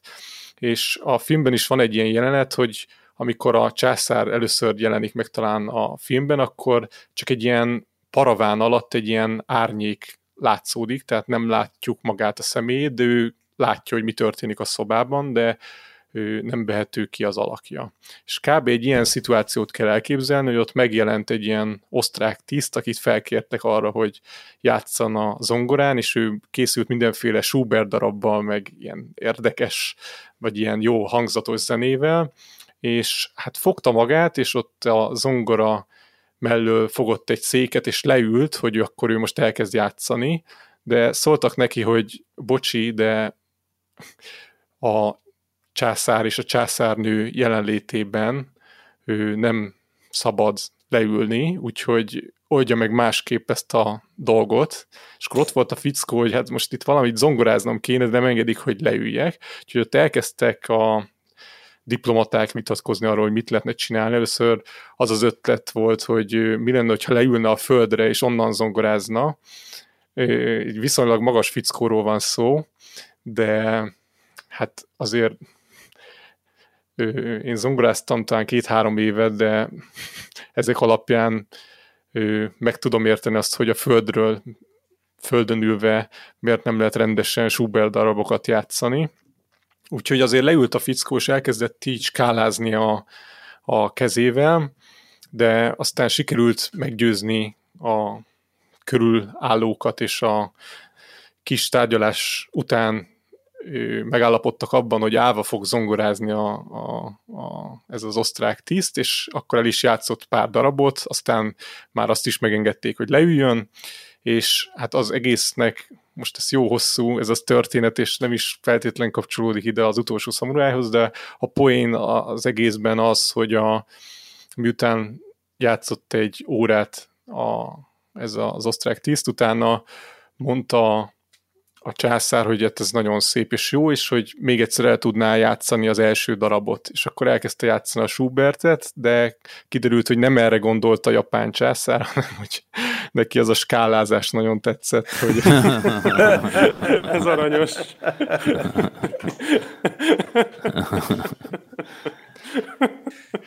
ja. Úgyhogy ja, úgyhogy a magyarok is próbálkoztak. Itt egyébként a filmben ö, ö, az tök érdekes, hogy ugye megjelenik, tehát egy amerikai szereplőt, vagy egy amerikai karaktert hoztak be Tom Cruise szerepében, ugye, ami eredetileg francia volt, és hogy nagyon érdekes volt az a párhuzam, amit kihoztak ebből, mert hogy Tom Cruise karaktere az egy hetedik lovas ezredben harcoló katonát jelenített meg, akik hát Amerika történelmében híresen hozzájuk kötik a legtöbb ilyen, vagy nagyon sok kegyetlenséget azzal kapcsolatban, amit az indiánokkal szemben követtek el, és itt a filmben is többször visszautaltak a Little Big Horny csatára, amikor a felbőszült indiánok ő, a hetedik lovas ezred de konkrétan lemészárolták, de hogy előtte, az előtte lévő években, évtizedekben azért nagyon véres harcok voltak az indiánok és az amerikaiak között, amikor nagyon sok ártatlan embert töltek meg, és ez tök érdekes volt a filmben abból a szempontból, hogy mint hogyha nem tudom, a saját lelkiismeretüket próbálták volna meg kicsit így nyugtatni a filmben, hogy oké, okay, lehet, hogy Tom Cruise és a hetedik lovas ezred ezt követte el pár évvel korábban, de hogy most Tom Cruise rájött, hogy mégiscsak jók ezek a hagyományos értékek, amiket a szamurájok képviselnek, és hogy lehet, hogy az indiánoknál is ezt kellett volna, hogy tiszteljük a hagyományokat, és melléjük állunk, és azzal együtt próbáljunk, próbálunk élni egy modernizált Japánban. Igen, tehát hogy ugye ez, ez meg ugye a karakternek a drámájához kellett nagyon erősen. Tehát ugye ez is, mint a Troy, ez is egy nagyon karakterközpontú film. Tehát ugye rengeteg történelmi esemény van benne, de mégis az a lényeg, hogy van egy, van egy férfi, van ugye ez a, ez a Nathan nevű karakter, aki egy kvázi számkivetett a saját társadalmában, mert egy gyilkos, alkoholista, egy, egy letűnt kornak a, a, a maradványa, mert ugye a háborúk akkor már véget értek. És akkor most elküldik egy olyan helyre, ahol elvileg megint csak idegennek kell lennie, mert ő a külhoni, ő a külföldi. És mégis be tud illeszkedni ugye ebbe a, ebbe a konzervatív, tradicionális japán környezetbe, mert hogy itt a, a harcosokat tisztelik. Itt az, hogy, hogy valaki a harcnak él, és ne Isten a harcban elesik, itt ez egy értéknek számít és hogy hirtelen ő talál magának egy olyan helyet, ahol őt, ahol őt megértik, ahol az, amihez ő ért, az, az nem egy lesajnált és lenézett dolog, és ugye hát nem mellesleg pedig ugye nem tehát ugye már nem, nem az üzleti érdeket kell képviselnie, mert ő ugye az üzleti érdek miatt ment oda, neki fizettek azért, neki rengeteg pénzt fizetett egy, egy japán iparmágnás hogy ő ott megjelenjen, és akkor ehhez képest ugye már, már rájött, hogy nem egy árucikk az ő tudása, ő maga nem egy árucikk, hanem ő is egy ember, aki vágyik arra, akinek szüksége van arra, hogy őt megértsék, és elfogadják, és hogy, és hogy ez, a, ez a japán közeg, ugye ez a tradicionális kis falu, ahol élt ugye a Katsumotóval, itt, itt hirtelen ő, ő, ő megtalálta a helyét és ennek főleg az első fel, szerintem a filmnek az első fele a legerősebb, tehát, hogy ott, amíg, amíg bekerül, elfogadják, megszeretik minden, és akkor utána törik egy picit, amikor újra vissza kell menni a, a városba, vissza kell menni ugye Tokióba, de hogy addig szerintem, szerintem hihetetlen lendülete van a filmnek. És nem úgy, hogy, hogy, hogy pörögnek az események, de hogy annyira el lehet benne merülni, annyira átérzed ezt az egészet, és tényleg egy olyan, olyan zenbe kerülsz be, amihez hozzátesz nyilván a díszlet, a jelmez, meg Hans Zimmernek a fantasztikus zenéje. Igen, és a párbeszédek azok iszonyúan jók. Tehát a, és egyébként szerintem a szinkron is kifejezetten jó rég láttam eredeti nyelven, úgy is működött. Szerintem megkockáztatom ezt, hogy talán, talán a magyar szinkron szerintem kicsit jobb, mint az eredeti nyelv. Nagyon szépek a fordítások. Tényleg ezt, ezt a Gergő nagyon jól mondta, hogy úgy el lehet veszni ebben a filmben, jó értelemben, el lehet merülni benne, mert pörög, de nem kapkod, hanem, hanem szépen hagyja, hogy, hogy hatást gyakoroljon a nézőre, és ez, ez nagyon jól működik, de ti egyébként hogy vagytok ezzel a filmmel? Mert a történelmi dolgokról beszéltünk, de hogy a magával a filmmel? Én ezt a filmet is most láttam először. Nekem elképesztően tetszett, és hát őszintén szóval a, most az Andrissal tartottunk ilyen mozis ö, estéket, amikor megnéztük a filmjeiteket, és ö, nekem ezt tetszett a legjobban.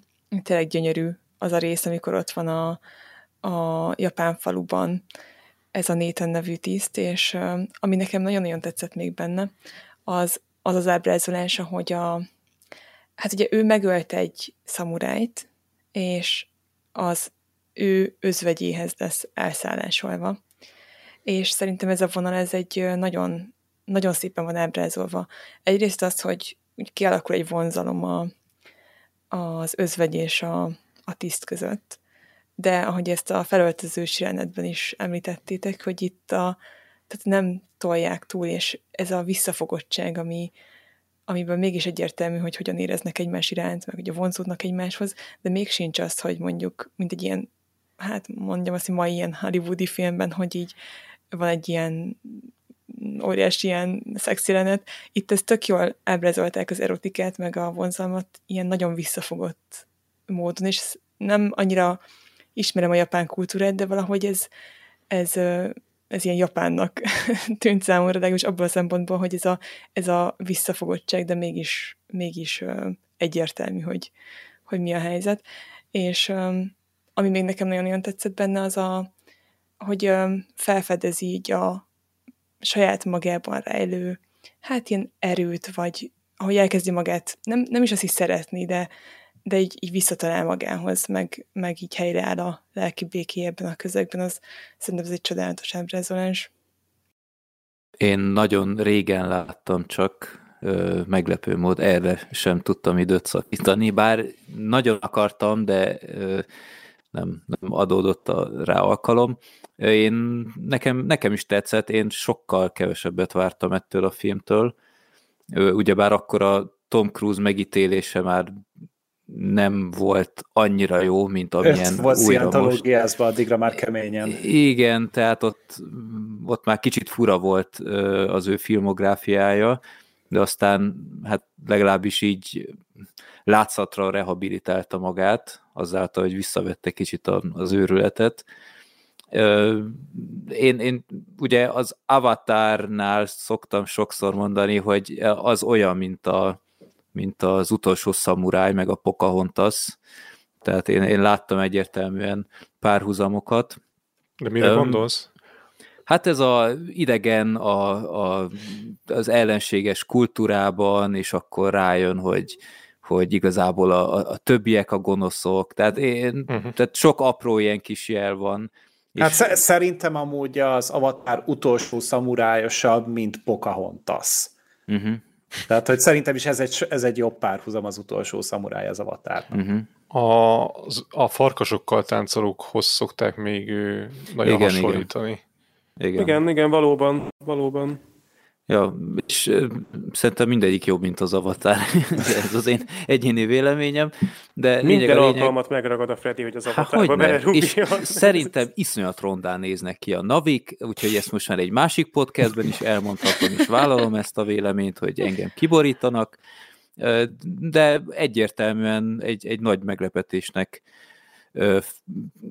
úgy ültem fel, hogy ez egy nagy meglepetés volt, és soha nem hittem volna, hogy ez ennyire le fog majd kötni, és ez, hogy valós történelmi háttere is van, ez engem meglepett, mert én nem, nem informálódtam előtte, se utána, Úgyhogy már csak ezért is jó volt, hogy itt részt veszünk, és ezt is mindenképp pótolni szeretném, mert nem tudom, gyerekkel mennyire nézhető ez? Hát... Uh, hát véres, erőszakos, véres, elsősorban. De, mint hallottad, vannak... nincs benne szex. Az nincs, és azért tényleg ott a, ott a közepe után egy kicsivel, amikor visszamennek a városba, Érdekesek azok a részek is, de ott azért a politikai dolgok eléggé följönnek. Tehát nem tudom, hogy mm-hmm. ez egy, egy kisgyereket mennyire tudna lekötni. De, de ott viszont már több az akció. Több Tehát, az akció, Az igen. első fele a sokkal csendesebb, ott szerintem kettő ilyen kisebb akció jelenet van, és akkor utána viszont a második felébe ez egy picit megugrik, és tehát, hogy amiatt mondjuk az jobban leköti, de de szerintem még maga a dumázás sem olyan kegyetlen, viszont azt bele kell számolni, hogy megint csak egy 154 perces filmről beszélünk. Mm-hmm. Tehát, hogy, hogy de mondjuk otthon meg ugye a gyerek a sokkal jobban tolerálja, mint egy moziszék. Hát nézett már hosszabbat is, úgyhogy meg, már, meg, már edzett, de meg ugye, igen. tényleg nem unalmas, tehát abszolút mindig történik valami, amire lehet figyelni. Hát annyi, hogy például van benne ilyen, hogy levágnak egy fejet, igen, nem mutatják Premiere plánba, de van benne ilyen. Szerintem nem itt fog először olyan. Valószínűleg nem, meg azért, azért halnak meg benne bőven emberek. Meg van Jó, az a, mielőtt az, amikor... a Gergő mondatát félreértik, nem dzsihád videókat nézünk, úgyhogy tehát ilyen gyűrűkurát látott már. A szomszédokat nézesz vele, az sokkal durvább. Egyébként ez igaz, tehát hogyha egy szomszédok maratont végigült, akkor az utolsó szamurájon, hát azon így csettinteni fog, hogy hát jó, jó rendben, ez volt az előétel, hozd a főfogás. Nem tolerálok szomszédok fikázást, jó? Ez... Mi elviseltük, hogy az avatárt Kifikázod, ez jár vissza. Szomszédok jobb, mint az avatar. Oké. Okay, hát, ez egy nagyon erős kijelentés. Hogyha kivágjátok az adásból, nem fog senki megsértődni. Nem, ehhez ragaszkodunk. Ez pedig ne, vissza fogja hallgatni. Nem, ezt benne hagyjuk, és várjuk a hallgatóink véleményét szerintem, erről. Szerintem Freddy ezt külön föltölti, csak ezt az egy mondatot belúpolva egy órán keresztül, és egy ilyen, ilyen repzene alapot vág alá. Bárhová megyünk vendégsége, mostantól kitétel lesz, hogy ezt el kell mondanom valamilyen formában. Jó, hát akkor hozzám többet nem jössz, ez ennyire egyszerű. A meghívások száma drasztikusan csökken. Így van. Na nem, mint eddig olyan marha sok lett volna, de... Jó, Jó elnézést. elkanyarodtunk. Így van. Mindig a filmmel kapcsolatban még ugye olyan, van a végső csata jelenetnél, amikor, amikor hát ugye, most akkor ez spoiler, hogy meghal, meghalnak a szamurájok, mert ugye óriási túlerővel szemben állnak, és egy ilyen nagyon ilyen hősies halált halnak, és ott, ott van egy japán tiszt, aki, hát most nem tudom pontosan mi a megnevezés, de aki így a, kiadja a parancsot a, a tüzelésre, és amikor látja, hogy a haláltusájában van a Katsumoto, akkor leállítja, és akkor ott ugye ilyen teljes megrendüléssel nézi azt, hogy, hogy ugye meghal ez az ember. És van még utána, utána is utalás arra, hogy hát, hogy így átértékelik az ő szerepét. És um, amit az elején mondtunk, hogy uh, ugye Saigo Takamori a, a hát hivatalos utolsó szamuráj, akit, akit Japánban így tisztelnek, hogy neki is megtörtént, vagy megtörtént a, az ő rehabilitációja, nem rögtön a halála után, tehát nem rögtön azután értékelték őt de 1889-ben már, már helyreállították, és a mai napokban a személy az azt jelképezi, hogy fontosak Japánban a hagyományok és a régi értékeket is törekszenek arra, hogy ezek megmaradjanak, és ekközben ugye az ország folyamatosan fejlődik, és egyre modernebb lesz, és párhuzamosan tisztelik őt nemzeti hősként, és Meiji császárt is, akit pedig egy nagy reformerként tartanak számon, tehát ma már ezt így el tudták helyezni a saját történelmükben ezt a két karaktert és ezt a két látszólag ellenpólust.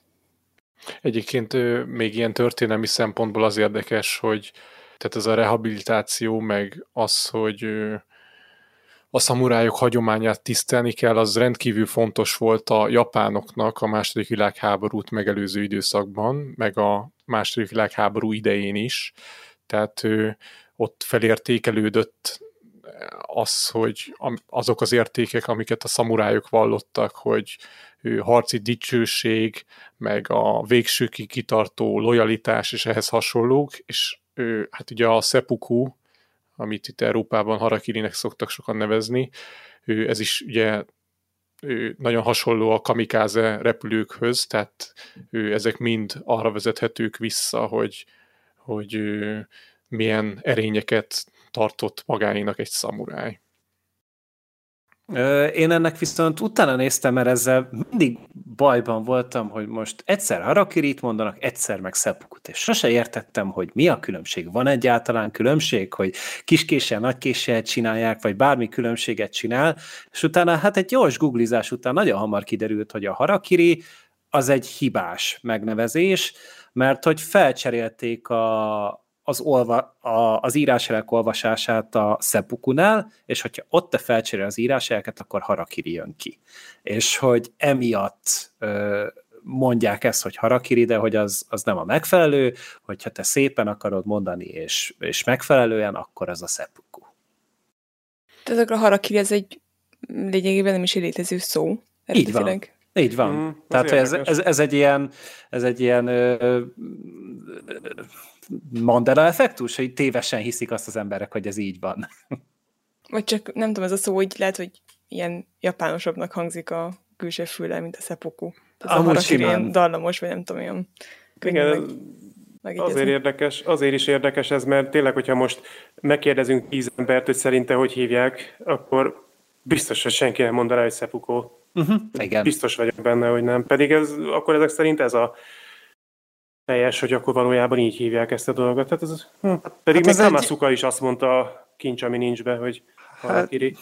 Hát, ott azért az egy, az egy biztos utána. történelmi forrás, én úgy gondolom, hogy azért utolsó szamuráj is oké, okay, rendben van, de azért a kincs, ami nincs, tehát hogyha japánokat akarja az ember megismerni, akkor egy kincs, ami nincs a minimum. e, igen, de hát ez egy infotainment podcast, úgyhogy ide ez belefér. Mm, ez, ez, ez tényleg, tényleg érdekes. Meg aminek, hát nem néztünk utána, ez most így feljött bennem ötlet, vagy ilyen gondolatként, hogy tök kíváncsi vagyok, hogy például Japánban hogy fogadták ezt a filmet, és hogy ott mit gondolnak róla.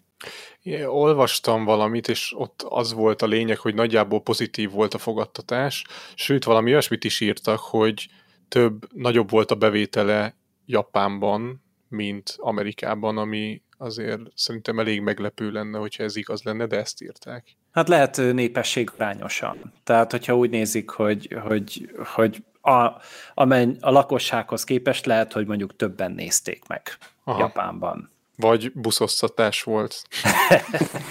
Igen, az is lehet.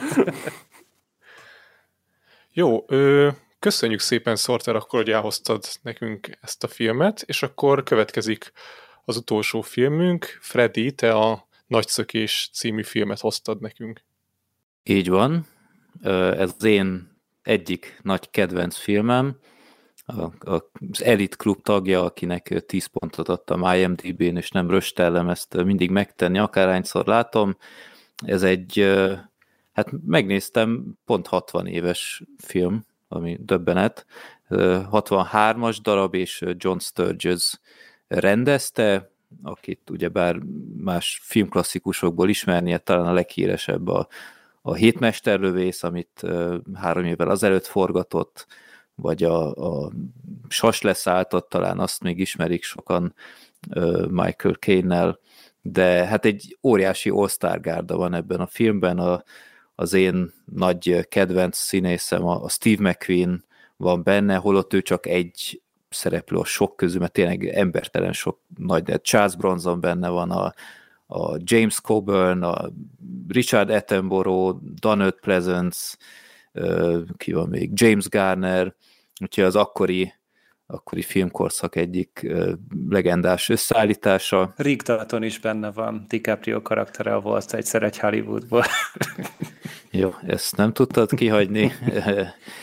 Lényeg a lényeg, ez egy hát háborús film, de nem zajlik benne csata a klasszikus értelemben, hanem egy hadifogolytáborról szól, a, egész pontosan a Stalag Luft 3 táborában, ami a mai Lengyelországban helyezkedik el, és egy új tábort húztak fel a, a retinens hadifoglyoknak, tehát ez egy olyan tábor, ahol a, a tehát az ilyen tábornokok vannak, tehát nem a sima közkatonákat rakják el, és azon belül is a legretinensebb szabaduló művészeket, akik már sok táborból megszöktek, és akkor úgy voltak vele, hogy összegyűjtjük a lehető legkezelhetetlenebbeket, és akkor egy nagyon őrzött, szigorú táborba rakják őket.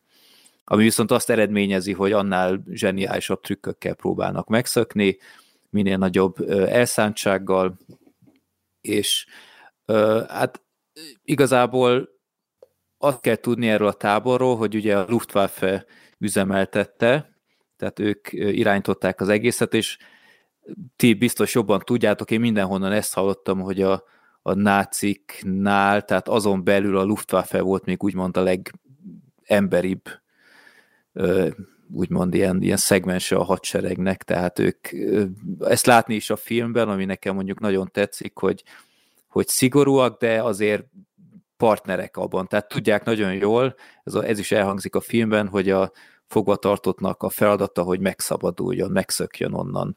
És ők ezzel tisztában vannak, és úgymond partnerként kezelik őket ebben a táborban, adnak is nekik mindenféle szabadidős lehetőséget, kertészkedhetnek, meg stb. Ez, ez a valóságban még sokkal több volt, mint amit a filmben láthatunk, de lényeg a lényeg azért oda volt figyelve rájuk.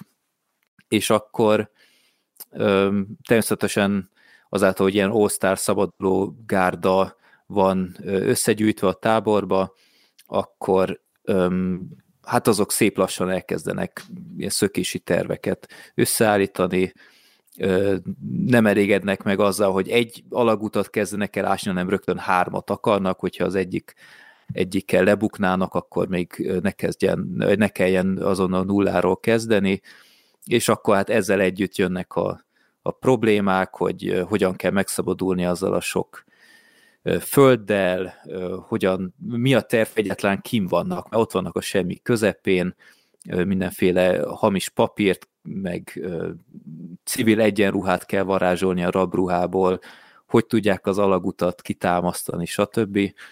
És ezt láthatjuk, hogy hogyan mérik fel a lehetőségeiket, egyesek folyamatosan feláldozzák magukat a cél érdekében a magánzárkás megoldásokkal, itt a Steve McQueen, a, a champion ebben, aki szerintem többet volt magánzárkában, mint a többiek között, és emellett sokféle kisebb, nagyobb probléma is jön, van, aki rosszul viseli már a, a kudarcokat, és ami viszont nagyon tetszik még ebben a filmben, hogy, hogy maga a szabadulás az csak ne, ez nem is a finálé, hanem az igazi finálé az, ami, hát jó, hát ez nem, nem egy nagy titok, lesz szabadulás, bár az sem, bár az sem annyira, vagy az sem úgy kell elképzelni, mint ahogy elsőnek tűnik, és hogy mi történik a, a falakon kívül. És nagyon meglepő dolgok történnek, tehát a filmnek van egyfajta könnyed hangulata, ami viszont bukik is helyenként. Tehát itt vannak elég megrázó pillanatok is, és ezek, amennyire utána olvastam, valós hátterűek is. Mint ahogy úgy egyáltalán nekem egy ilyen szuper aranyozott platina kiadásom van mindenféle kiskönyvvel, meg szuper doksival, meg én is már foglalkoztam, hogy mennyire hiteles a, ez, a, ez a történet. Nyilván vannak benne fiktív elemek, tehát például a Steve McQueen, aki egy amerikai katona volt, ő például egy kitalált figura, nem is voltak abban a táborban amerikai állampolgárok, Max, aki nem tudom, ott született, de aztán állampolgárságot cserélt, illetve ami egy nagy különbség, hogy nem a nyáron szabadultak, hanem a legbrutálabb tél közepén, ami egy elég komoly hátráltató tényező volt, de alapvetően meglepően pontos a, a történetnek a, a követése. A filmnek fantasztikus zenéje van, tehát már ahogy kezdődik egy ilyen, ilyen a, a főcímdalát szerintem sokan ismerik, és, és nem tudom, valahogy annyira annyira epik ez a film, engem minden alkalommal leköt, azt tudom, hogy a Gergő már is mindjárt belém fog kötni, hogy szerinte hosszú a film, a film valóban nem rövid, a két óra, azt hiszem 45 percével, de azáltal, hogy sok felé lehet osztani, szerintem dramaturgiailag szerintem ez nem probléma, én mindig élvezettel végigülöm, és egy tényleg egy, egy óriási szerelmem ez az alkotás. Youtube-on amúgy találni tök jó videókat, hogy a mai helyszínen, tehát ahol volt annak idején a Stalag 3, hogy ott van egy ilyen múzeum, és tök jól jelölték, hogy a, az alagutak mettől meddig tartottak. Nyilván a, a régi házak azok már nincsenek ott, de ö, így rekonstruálták a bódékat, meg, meg ilyesmi a házakat is, újra felépítették, hogy legyen egy kis illusztráció, úgyhogy én, én nagyon szeretem ezt a filmet, megvan, még, még PC-s játékként is megvan, meg kiadtak hozzá, azt is már többször végigvittem, bár egy elég közepes játék, de hozzátartozik. Pólóm van róla, tényleg, szóval én engem, engem nagyon könnyen rá lehet venni, hogy újra meg újra megnézzem, úgyhogy ez is egy kiváló apropó volt, hogy miért hozzam ebbe az adásba. Úgyhogy csak, hogy nektek hogy tetszett. Nekünk alapvetően tetszett. Egy tényleg egy nagyon szórakoztató film. Én azzal egy kicsit nem tudtam mit kezdeni, hogy sokszor azt éreztem, hogy túlságosan ö, könnyedre veszik ezt a, a tábori körülményeket. Uh-huh. Én nagyon, nagyon sokszor, tehát például ugye megérkeznek, a, vagy e, behozzák őket a fogolytáborba, és kb. még aznap meg akarnak szökni, hogy egy ilyen, hát én orosz most tudom, favágó csoporthoz csatlakoznak páran, és akkor felveszik az ő ruháikat, meg van, aki ott elbújik a, a már kivágott fenyőfák között a szekérek, szekerekre, és hát ugye lebuknak, és például nem tudom, ez mondjuk mennyire hiteles, szerintem, szerintem kevésbé, hogy nagyjából ugye a német tisztek ezen ilyen jót derülnek, és ilyen kedélyeskedve engedik őket vissza mindenféle szankció nélkül, hogy oh, hát el, elkaptunk titeket, és így kb. mint ilyen jót mosolyognának az egészen. Jó, hát akkor majd megpróbáljuk még egyszer a szökést. De szerintem amiatt volt, hogy már annyiszor megszöktek, hogy tudják nagyon jó, hogy nem esett bántódásuk, és éppen ezért próbálkoznak, és uh, szerintem már vannak annyira annyira pofátlanok. Egyébként egy jó terv volt azzal a, azzal a kezdeti tervel, mert szerintem lehet, hogy nem számítottak rá, ez volt az ő álláspontjuk, aztán hát mégis. De igen, a film az meglepően könnyed sok ideig, de szerintem pont amiatt, amit előbb mondtam, hogy, hogy ők, ők már tudják, hogy a határokat lehet feszegetni. Egyébként ebből a táborból volt egy nagyon, nagyon kreatív szökés, 43-ban, és erről is van egy film, amit Wooden Horse néven filmesítettek meg, ezt nem tudom, azt láttátok-e? Nem, de elmentettem a watchlistra, mert én is értesültem erről, hogy, hogy készült már egy ilyen jóval ezelőtt. Ugye itt a, itt, hát nem tudom, akkor így spoilerezhetek, vagy, vagy nem mondjam el a történetet? Hát szerintem kb. a címében benne van, Igen, hogy miről hogy... van szó. Elmondhatod nyugodtan. Hát itt igazából uh, úgy szoknak meg uh, emberek, ami szintén ilyen, ilyen kreatív uh, szökés, hogy uh, egy tornatermi ugrószekrényt tesznek minden nap a kerítés mellé, és uh, ezen gyakorlatoznak a foglyok, de ebbe az ugrószekrénybe elbújik pár ember, akik uh, uh, hát így a takarásában kezdenek el ásni. És mindig, amikor befejezik a gyakorlatozást, illetve az ásást, akkor egy falapot tesznek a földre, vagy befednek földre, és visszaviszik az ugrószekrényt ugye, az emberekkel a rejtekünkben, és így nap mint nap tudják esni az alagútukat, és nem buknak le, és itt sikerül is, sikerül is kiszokni. Egy és... pillanatra már megörültem, ez egy trójai faló referencia, de akkor csak majd nem. Igen, ezt fel is írtuk, hogy itt a trójai falu, mert azt hiszem a, a Wooden Horse-t, azt az angolok azokat azt használják erre a tornaszerre is, tehát ez uh-huh. ilyen kétértelmű. Mondjuk egyébként ez annyira beteg ez az ötlet, tehát hogy ha német őr lennék, akkor nekem se jutna eszembe, hogy kivisznek egy ilyen kis szekrényt, és akkor alatta kezdik el ásni a lyukat a szabadba, tehát ez teljesen nonsens. De amit a filmben látunk a nagy szökésben, az a szökés is nagyon-nagyon kreatív, és ez valóban így is volt, hogy, hogy ugye ásták ezt a három alagutat, és a földet pedig ezzel a módszerrel tüntették el, hogy hát nem is az okniba, vagy, vagy valami anyagba tettek ilyen, oda rejtették el a földet, és akkor engedték ki ott a dráguk szárán, meg egyébként ott volt egy színpad a táborban, és az alá tudták behordani a föld egy nagy részét, tehát oda is rejtettek el földet, mert ugye ezek a házak ilyen szöröposztopokon álltak, és az gyanús lett volna, hogyha azt töltik föl a földdel, mm. úgyhogy, úgyhogy inkább ezt a módszert választották. Meg, meg a ilyen kórus próbákat tartottak mindig, ezt, ezt is látni a filmben, hogy uh, hogyan hogyan csapjanak zajt, hogy ne lehessen hallani, akkor mondjuk egy ilyen kemény felületet törnek át ilyen ö, barkácsolt szerszámokkal, meg ilyenekkel. Ez, ezek mind tényleg így voltak, és, és zseniális. Én arra amúgy kíváncsi lennék, hogy mit gondoltak, ugye itt szó volt arról, hogy a film első fele az elég ilyen vidám, főleg ezzel a zenével egyébként, mert ez egy ilyen, nem tudom, mint egy ilyen cserkésztábornak a, nem tudom, az indulója, vagy nem tudom, tehát ilyen vidám kis zenéje van, és aztán a második fele a történetnek az sokkal kevésbé vidám, amikor már a szökés zajlik, és bizony elkapnak embereket. Nekem egy csomószor az volt a benyomásom, hogy, hogy a németek egy kicsit ilyen idiótának vannak beállítva a történetben. Tehát vannak ilyen bohózatba illő jelenetek, amikor például a Steve McQueen bezárják a, a magánzárkába, és mint egy ilyen bűvész, így a kezében tartja a Steve McQueen, miután bezárta, bezárta volna a fickó a kulcsomót, amit előbb el az őrtől.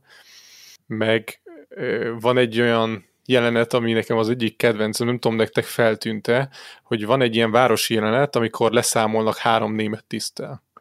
És ez a három német tiszt, ez kikér ő magának három pálinkát, meg egy vizet. És így néztem, hogy na ebből mi fog kisülni, hogy itt mi, mi is a cél pontosan, és így elkezdik a fókuszt levenni a három tisztről, és itt azt látjuk, hogy azt a, nem tudom, a pálinkák mérték egyébként kb. ilyen egy deci minimum, amennyit megkaptak fejenként, azt fogja az egyik tiszt, és elkezdi a vízzel felönteni. Nézte, hogy itt pontosan mi is történik?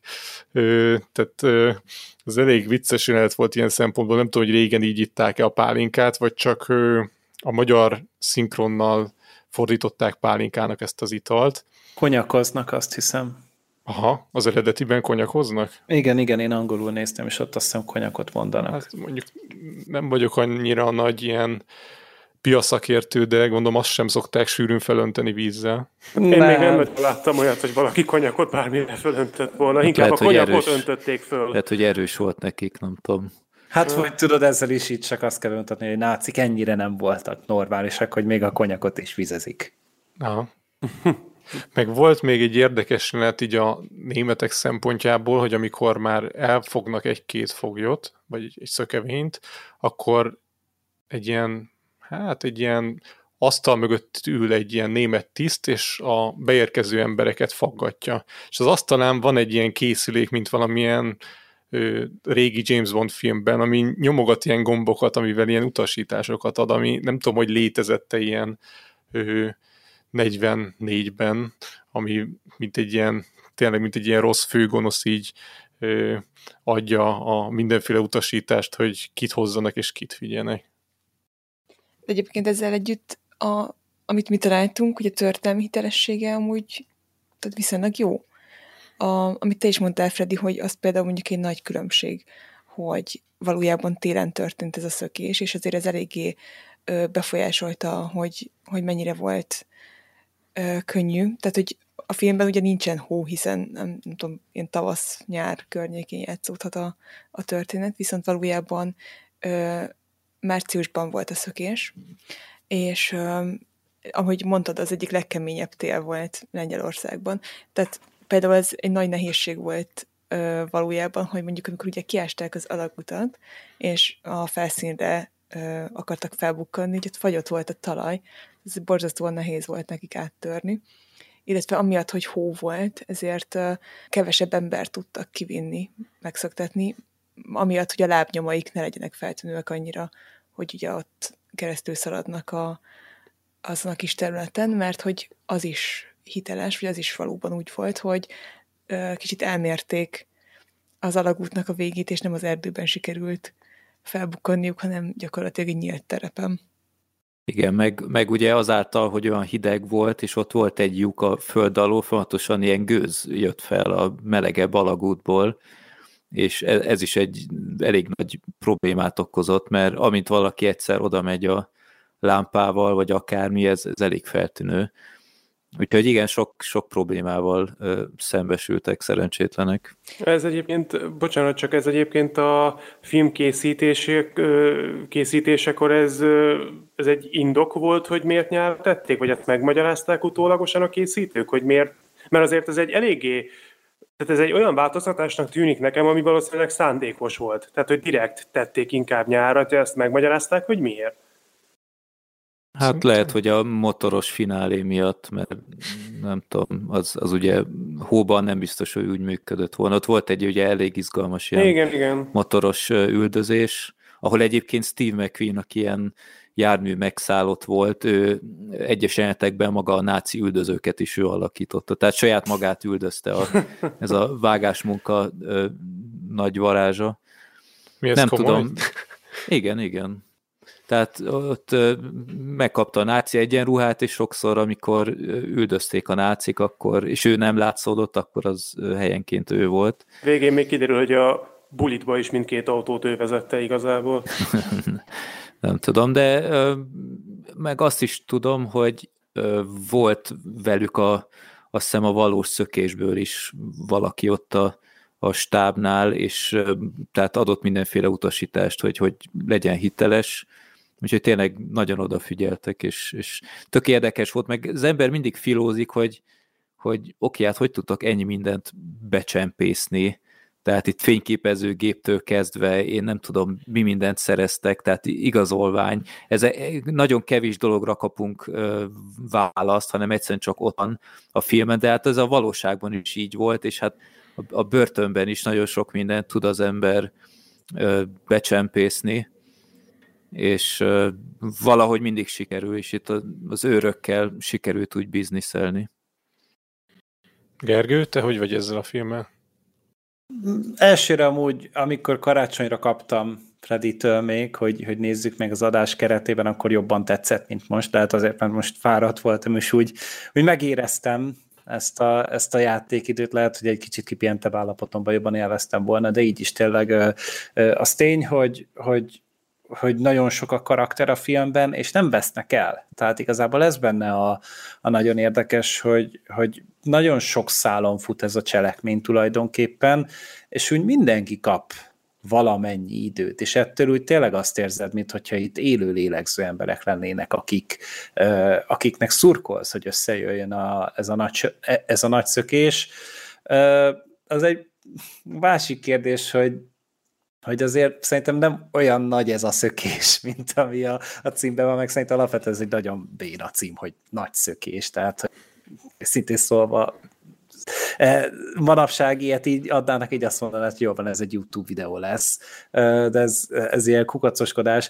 A lényeg az, hogy... Tehát hogy azt akarom mondani, hogyha 10 méter mélyre leásol, le, és onnan 30 méterre tovább, és utána megint föld 10 méter, ez, ez nem egy nagy szökés, és, és három alagútnál elnézést. Még mindig nem. Főleg azért, mert a film elején okay. megmondják, hogy jó, ásunk, és az a vége agyásnak. ez nem nagy, és az avatárban nem jók a navik. Na, ez a két bölcsesség, amit ma megtanultam. Most navigálunk így a gondolatok között. De jó. Szóval igazából csak ez, hogy, hogy tényleg a film elején megmondják, hogy jó, ezt fogjuk csinálni, és, és tényleg, tényleg ez a vége. Tehát, hogy nincsenek benne nagy kunkorok igazából. Ami, ami valahol nyilván Azért hozzá ez is... így nem igaz, szerintem mert mindig vannak ö, hátráltató faktorok, ö, van lebukás is, ugye. De az meg olyan bohókásan van amúgy bemutatva, nem? Tehát, hogy ez, hogy mennek mindig a lyukba, hogy, hogy, hogy az meg olyan, mint hogyha egy ilyen sketch lenne, egy ilyen komédia jelenet lenne. Úgyhogy emiatt viszont annyira szerintem nincs súlya az eseményeknek, utána kap súlyt, amikor már kint vannak, mert onnantól kezdve ugye tényleg egy ilyen és nem csak azért, mert Harrison Ford is felbukkan a filmben, hanem, hanem hogy, hogy utána tényleg ilyen nagyon dark fordulatok jönnek, de addig úgy szerintem nem nehezedik ki igazán rá a nézőre az, hogy úristen, mi lesz itt. De ezektől eltekintve tényleg ez egy, ez egy érdekes, és amúgy egy magával ragadó film, és teljesen megértem azt, akinek ez nagyon tetszik, csak, csak én nekem van egy picit más ponton a, az, amit szeretek egy filmben, de, de tényleg amúgy menő, és még azt se akarnám mondani, hogy, hogy ebből csináljanak valamikor egy reméket, mert nem kell, mert igazából ez, ez, ez, egy, ez a mai napig egy korszerű film, nagyon király ö, jelenet komponálásokkal, és tényleg amit akkor meg lehetett csinálni, ők azt megcsinálták. És például nincsen gagyizásra vetített hátterekkel a, a repülős jeleneteket leszámítva. Tehát ez meg, az, a mai, az manapság sem néz ki, szerintem sokkal jobban, hogyha CGI-jal csinálják, úgyhogy e, tényleg ez egy, ez egy olyan film, amit az utókornak készítettek abszolút, és nem csak a kis maga abban az öt évben, a megjelenés utáni öt évben lesz ez menő dolog, hanem 60 évvel később is le tudunk ülni, és amúgy tudunk róla beszélgetni simán. És olyannyira nézhető ma is, hogy ezt speciál a gyerek végignézte velem, úgyhogy amúgy nem értette, mert nem magyar nyelvű kiadásom van, és fontosan szinkronizáltam vele párhuzamosan, meg elmondtam, hogy ki mit mondott, és tökre így, így néztem, és utána ő, nem tudom én, el, elmentem dolgozni, vagy, vagy nem is tudom már, hogy volt. Lényeg a lényeg, hogy mindig mondta, hogy, hogy várjam meg, mikor legközelebb újra nézem, tehát őt is magával ragadta, és ennek nagyon örültem. Itt a Harrison Fordra visszatérve, ö, itt nem tudom én, ti, ti láttátok őt, mert egyébként ez egy ilyen nagyon kultikus jelenet, hogy a, a vonatban játszódik ugye egy rész, és ott az egyik utas egy ilyen Hitler Jugendes srác, vagy nem tudom én, ilyen ö, fiatal karszalaggal, meg minden, ott ül, és, és egy az egyben úgy néz ki, mint egy fiatal Harrison Ford, de döbbenetes mód, és, és én meg vagyok győződve, hogy ő az, holott ő is azt mondja, hogy nem ő az, a történészek azt mondják, hogy nem ő az, a rendező is azt mondta, hogy nem ő az, de engem nem érdekel az Harrison Ford, és kész. Ne, amúgy valószínűleg tényleg nem, de annyira, annyira ijesztő a hasonlóság, amikor meglátod, első pillantásra. Aztán, hogyha megállítod a filmet, és akkor úgy közelmész hozzá, akkor tényleg látszik, hogy egy, mint hogyha egy Harrison Fordnak a barázdáit így lecsiszolták volna, még a, a defaultot is, nem csak az öreg barázdákat, hanem úgy mindent, és hogy valószínűleg tényleg csak egy, egy, egy elképesztő véletlen, és ez az ő hasonmása. Ami... De még az a heg is ott van a, a, az ajka alatt, én még azt is látom ott nem tudom, Milyen nagyon... felbontásban néztette ezt a film? Az összesbe. Összes, igaz. Nem tudom, láttátok ti ezt? Vagy hát őszintén nektek? nem. Aha. Egyébként Jó, ez... ak- akkor YouTube-ra írjátok be, hogy Harrison Ford Great Escape, és látni fogjátok. Sok videó készült Aha. erről. Na igen, ezt akartam kérdezni, ezt, hogy ez egy ilyen, egy ilyen ismert urban legende, vagy pedig egy nem, nem, ezzel sokan foglalkoztak már, mert szerintem sokan hozzám hasonlóan nem képesek elfogadni a tényt, hogy nem ő az. De egyébként, amikor te láttad a filmet, akkor, vagy ti láttátok, akkor ö, ti előbb tudtátok, hogy van egy ilyen ö, elmélet, hogy esetleg ő az, vagy pedig ti is rögtön kiszúrtátok, hogy hasonló. Nem, én, én, én kiszúrtam, mondom, hogy hát ez mi álljunk meg, ez, ez, ez micsoda, tehát ez ő és akkor néztem meg az IMDb-t, és nem volt sehol. Mondom, hát ez nem létezik. Én felfedeztem valamit, aztán beírtam Google-ra, és ott már előttem jó pára mindenféle fórumba, akkor még volt IMDb fórum is, és sok, sok helyen, aztán YouTube-on is voltak már videók, úgyhogy ez, ez biztos nem én voltam az első, de tényleg érdemes rákeresni, mert döbbenetes a hasonlóság. De és ugye... lehet, hogyha ki, képkockázod, akkor a háttérben még egy ilyen frigyláda a szomszéd szerelvényem, vagy nem tudom, megjelenik. Hát egy vonaton játszódik, úgyhogy igazából ja, ja, ja. az lehetett a sorstárcsájából is egy jelen. Meg amúgy érdek, de amúgy érdekes, hogyha nem ő az, akkor mondjuk a színész nem jelentkezett hogy azért ez egy elég nagy flex, hogy mindenki azt hiszi, hogy te vagy Harrison Ford. Tehát, hogy nem, mm-hmm. nem akart esetleg bevallani, hát, hogy nem állt elő a fordában. Ezt remélem, még Freddy sem találta meg a kutatást. Remélem lesz erről egy dokumentumfilm valamikor. hát ez mindenképpen megér egyet.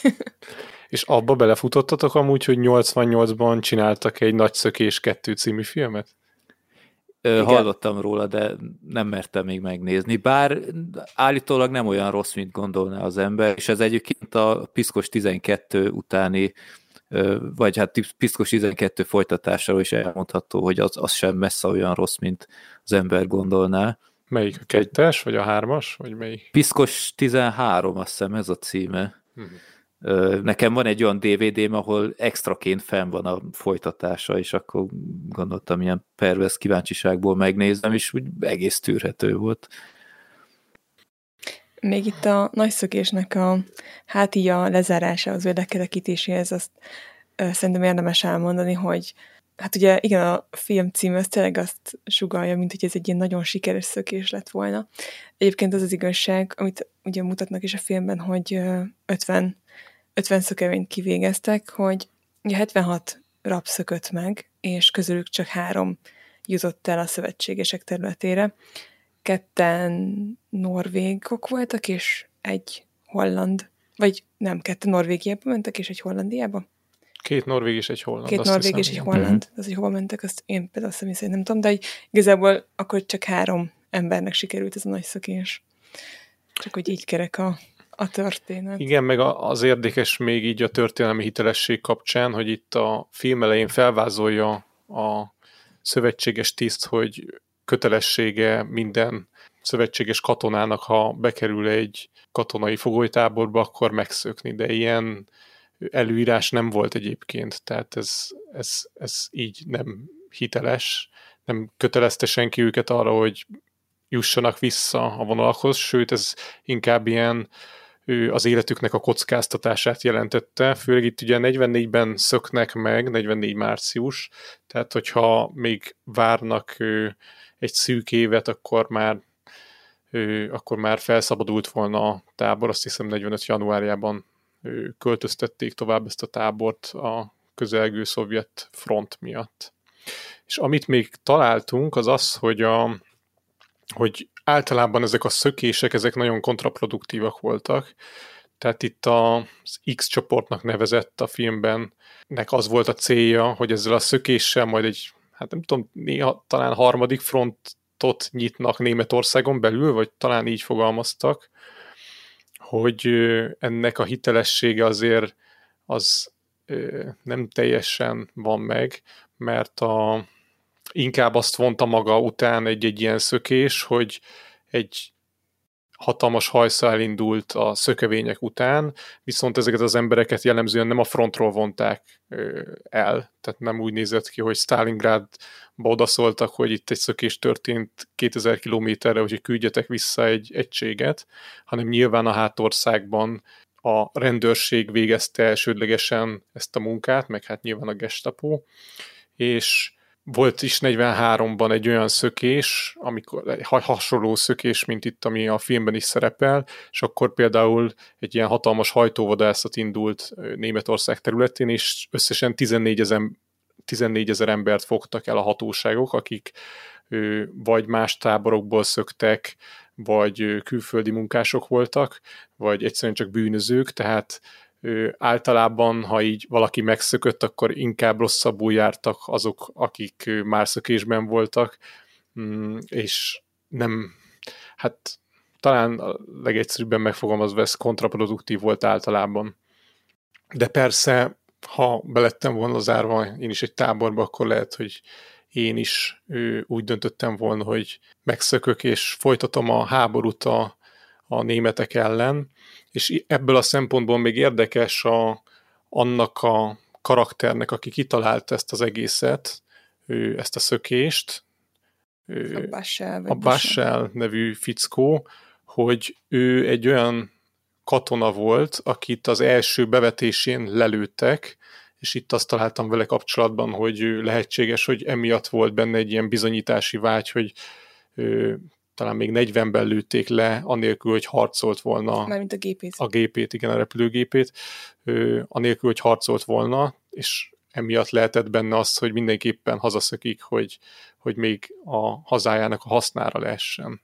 De hát, mint kiderült, ez nem feltétlen vezetett sok jóhoz. Egy érdekességet olvastam még, hogy ugye a amikor megszöktek az emberek, akkor Hitler annyira bepöccent ezen, hogy parancsba adta, hogy mindenkit ki kell végezni, akit elfogtak, és volt itt ellenreakció, tehát még a náciknál sem gondolta mindenki, hogy ez jó ötlet, mert, mert túl durva lett volna, és akkor emiatt lett az, hogy idézelben csak 50-et végeznek ki, és akkor itt mindig ö, morfondíroztak, hogy kik legyenek azok, és például volt egy ö, rab, a, egy Dick Churchill nevű ember, aki egyébként ebből a társaságból, akik megszöktek, ő volt az utolsó, aki ö, meghalt ö, ezek, vagy 99 évesen, 2019-ben, és neki az volt a mázlia, hogy egy olyan neve volt, amitől még a, a németek is befostak, hogy nehogy a Churchillnek valami rokonát öljék meg, és neki tényleg ez volt a, a, a Jolly Jokere, hogy őt például megkímélték pont a neve miatt, és szóval tényleg itt, egy durva válaszlépés volt a, a nácik részéről, amit a, a menekülők nem is gondoltak, hogy idáig elfajulhat. Tehát a történet tanúsága, hogyha háború lesz, akkor ő valamilyen politikusra majd neve, változtassátok át a neveteket, hogy biztos, ami biztos ne legyen probléma, hogyha a fogolytáborba kerültök. Így van. Hát egy ilyen Biden-Putyin-Orbán néven így valami, ami a helyre bekerülsz, és akkor meg még egy pint is valahova be, beszuszakolsz, akkor szerintem nyert ügyed van. Vagy van esetleg még bármi, mit elmondanátok? Hm. Nézzetek uh, nagy szökést és szomszédokat. Ami jobb, mint a szavatár. A nagy szökés jobb, mint a szomszédok, ebbe belemegyek. Azt az eget. Fú. Azt a mindenit, micsoda áldozatok. Éreztem, hogy recsegnek és ropognak a fogaid, ahogy kiszuszakolod ezeket a szavakat közülük. De mindjárt odáig jutunk, hogy a szomszédok az látványosabb is, mint az avatár. Komolyan, mindjárt az lesz a következő jelentés, hogy ahogy ott, ahogy ott a máv, a sárga buszok mennek, az, az valami lenyűgöző. Tehát, hogy, hogy azok, azok, a, a, hogy a volán mire volt képes már akkor is, tehát tényleg ezek jönnek. Cameron látszik, ilyet nem látszik szóltál, hogy egy szomszédok sem néztél. De hogy nem, hát láttam én az gyerekkoromban, csak hogy mondjam, mm-hmm. nem biztos, hogy ugyanolyan érzéseket keltett bennem, mint benned. Hát amúgy ilyen szépet szerintem már még nem mondtak neked, Sorter.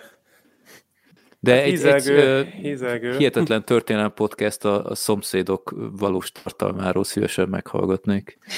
Az hamar véget ér. De nem kell végignéznetek amúgy a sorozatot hozzá. Hát köszönjük szépen nagyon, hogy itt voltatok velünk, és hogy átbeszéltük ezt a három filmet. Minden hallgatónak azt javasoljuk, hogy nézzétek meg ezeket a filmeket, mert ezek igazán jó filmek. A legköszönőbből kiderül, hogy a szomszédokkal vetekedik ez a három film, úgyhogy érdemes megnézni. És Köszönjük a Filmbarátok podcastnek, hogy itt voltatok velünk. Köszönjük, Köszönjük. a meghívást. Köszönjük, hogy itt lehettünk. Ilyenfajta meghívásunk még nem volt, úgyhogy nagyra értékeljük. Mi pedig azt, hogy itt voltatok. Úgyhogy akkor búcsúzunk most tőletek is, illetve a hallgatóinktól is, és uh, kedves hallgatóink, veletek pedig találkozunk a következő adásban. Sziasztok! Sziasztok! Sziasztok! Sziasztok! Sziasztok. Ha szeretnétek tőlünk extra bónuszadásokat hallgatni, akkor csatlakozzatok a Patreon közösségünkhöz a patreon.com per hihetetlen történelem oldalon, ezt a linket betesszük a leírásba is. Kövessetek minket Facebookon és Instagramon, ahol az adások mellett sok egyéb történelmi érdekességet is megosztunk veletek. Örömmel fogadunk e-maileket is a hihetetlen gmail.com e-mail címre, ha kérdésetek, észrevételetek lenne az adással kapcsolatban. A podcastet megtaláljátok az Apple Podcast-en, Spotify-on és még sok más helyen is. Hallgassatok minket máskor is. Sziasztok! Sziasztok! Ez a műsor a Béton közösség tagja.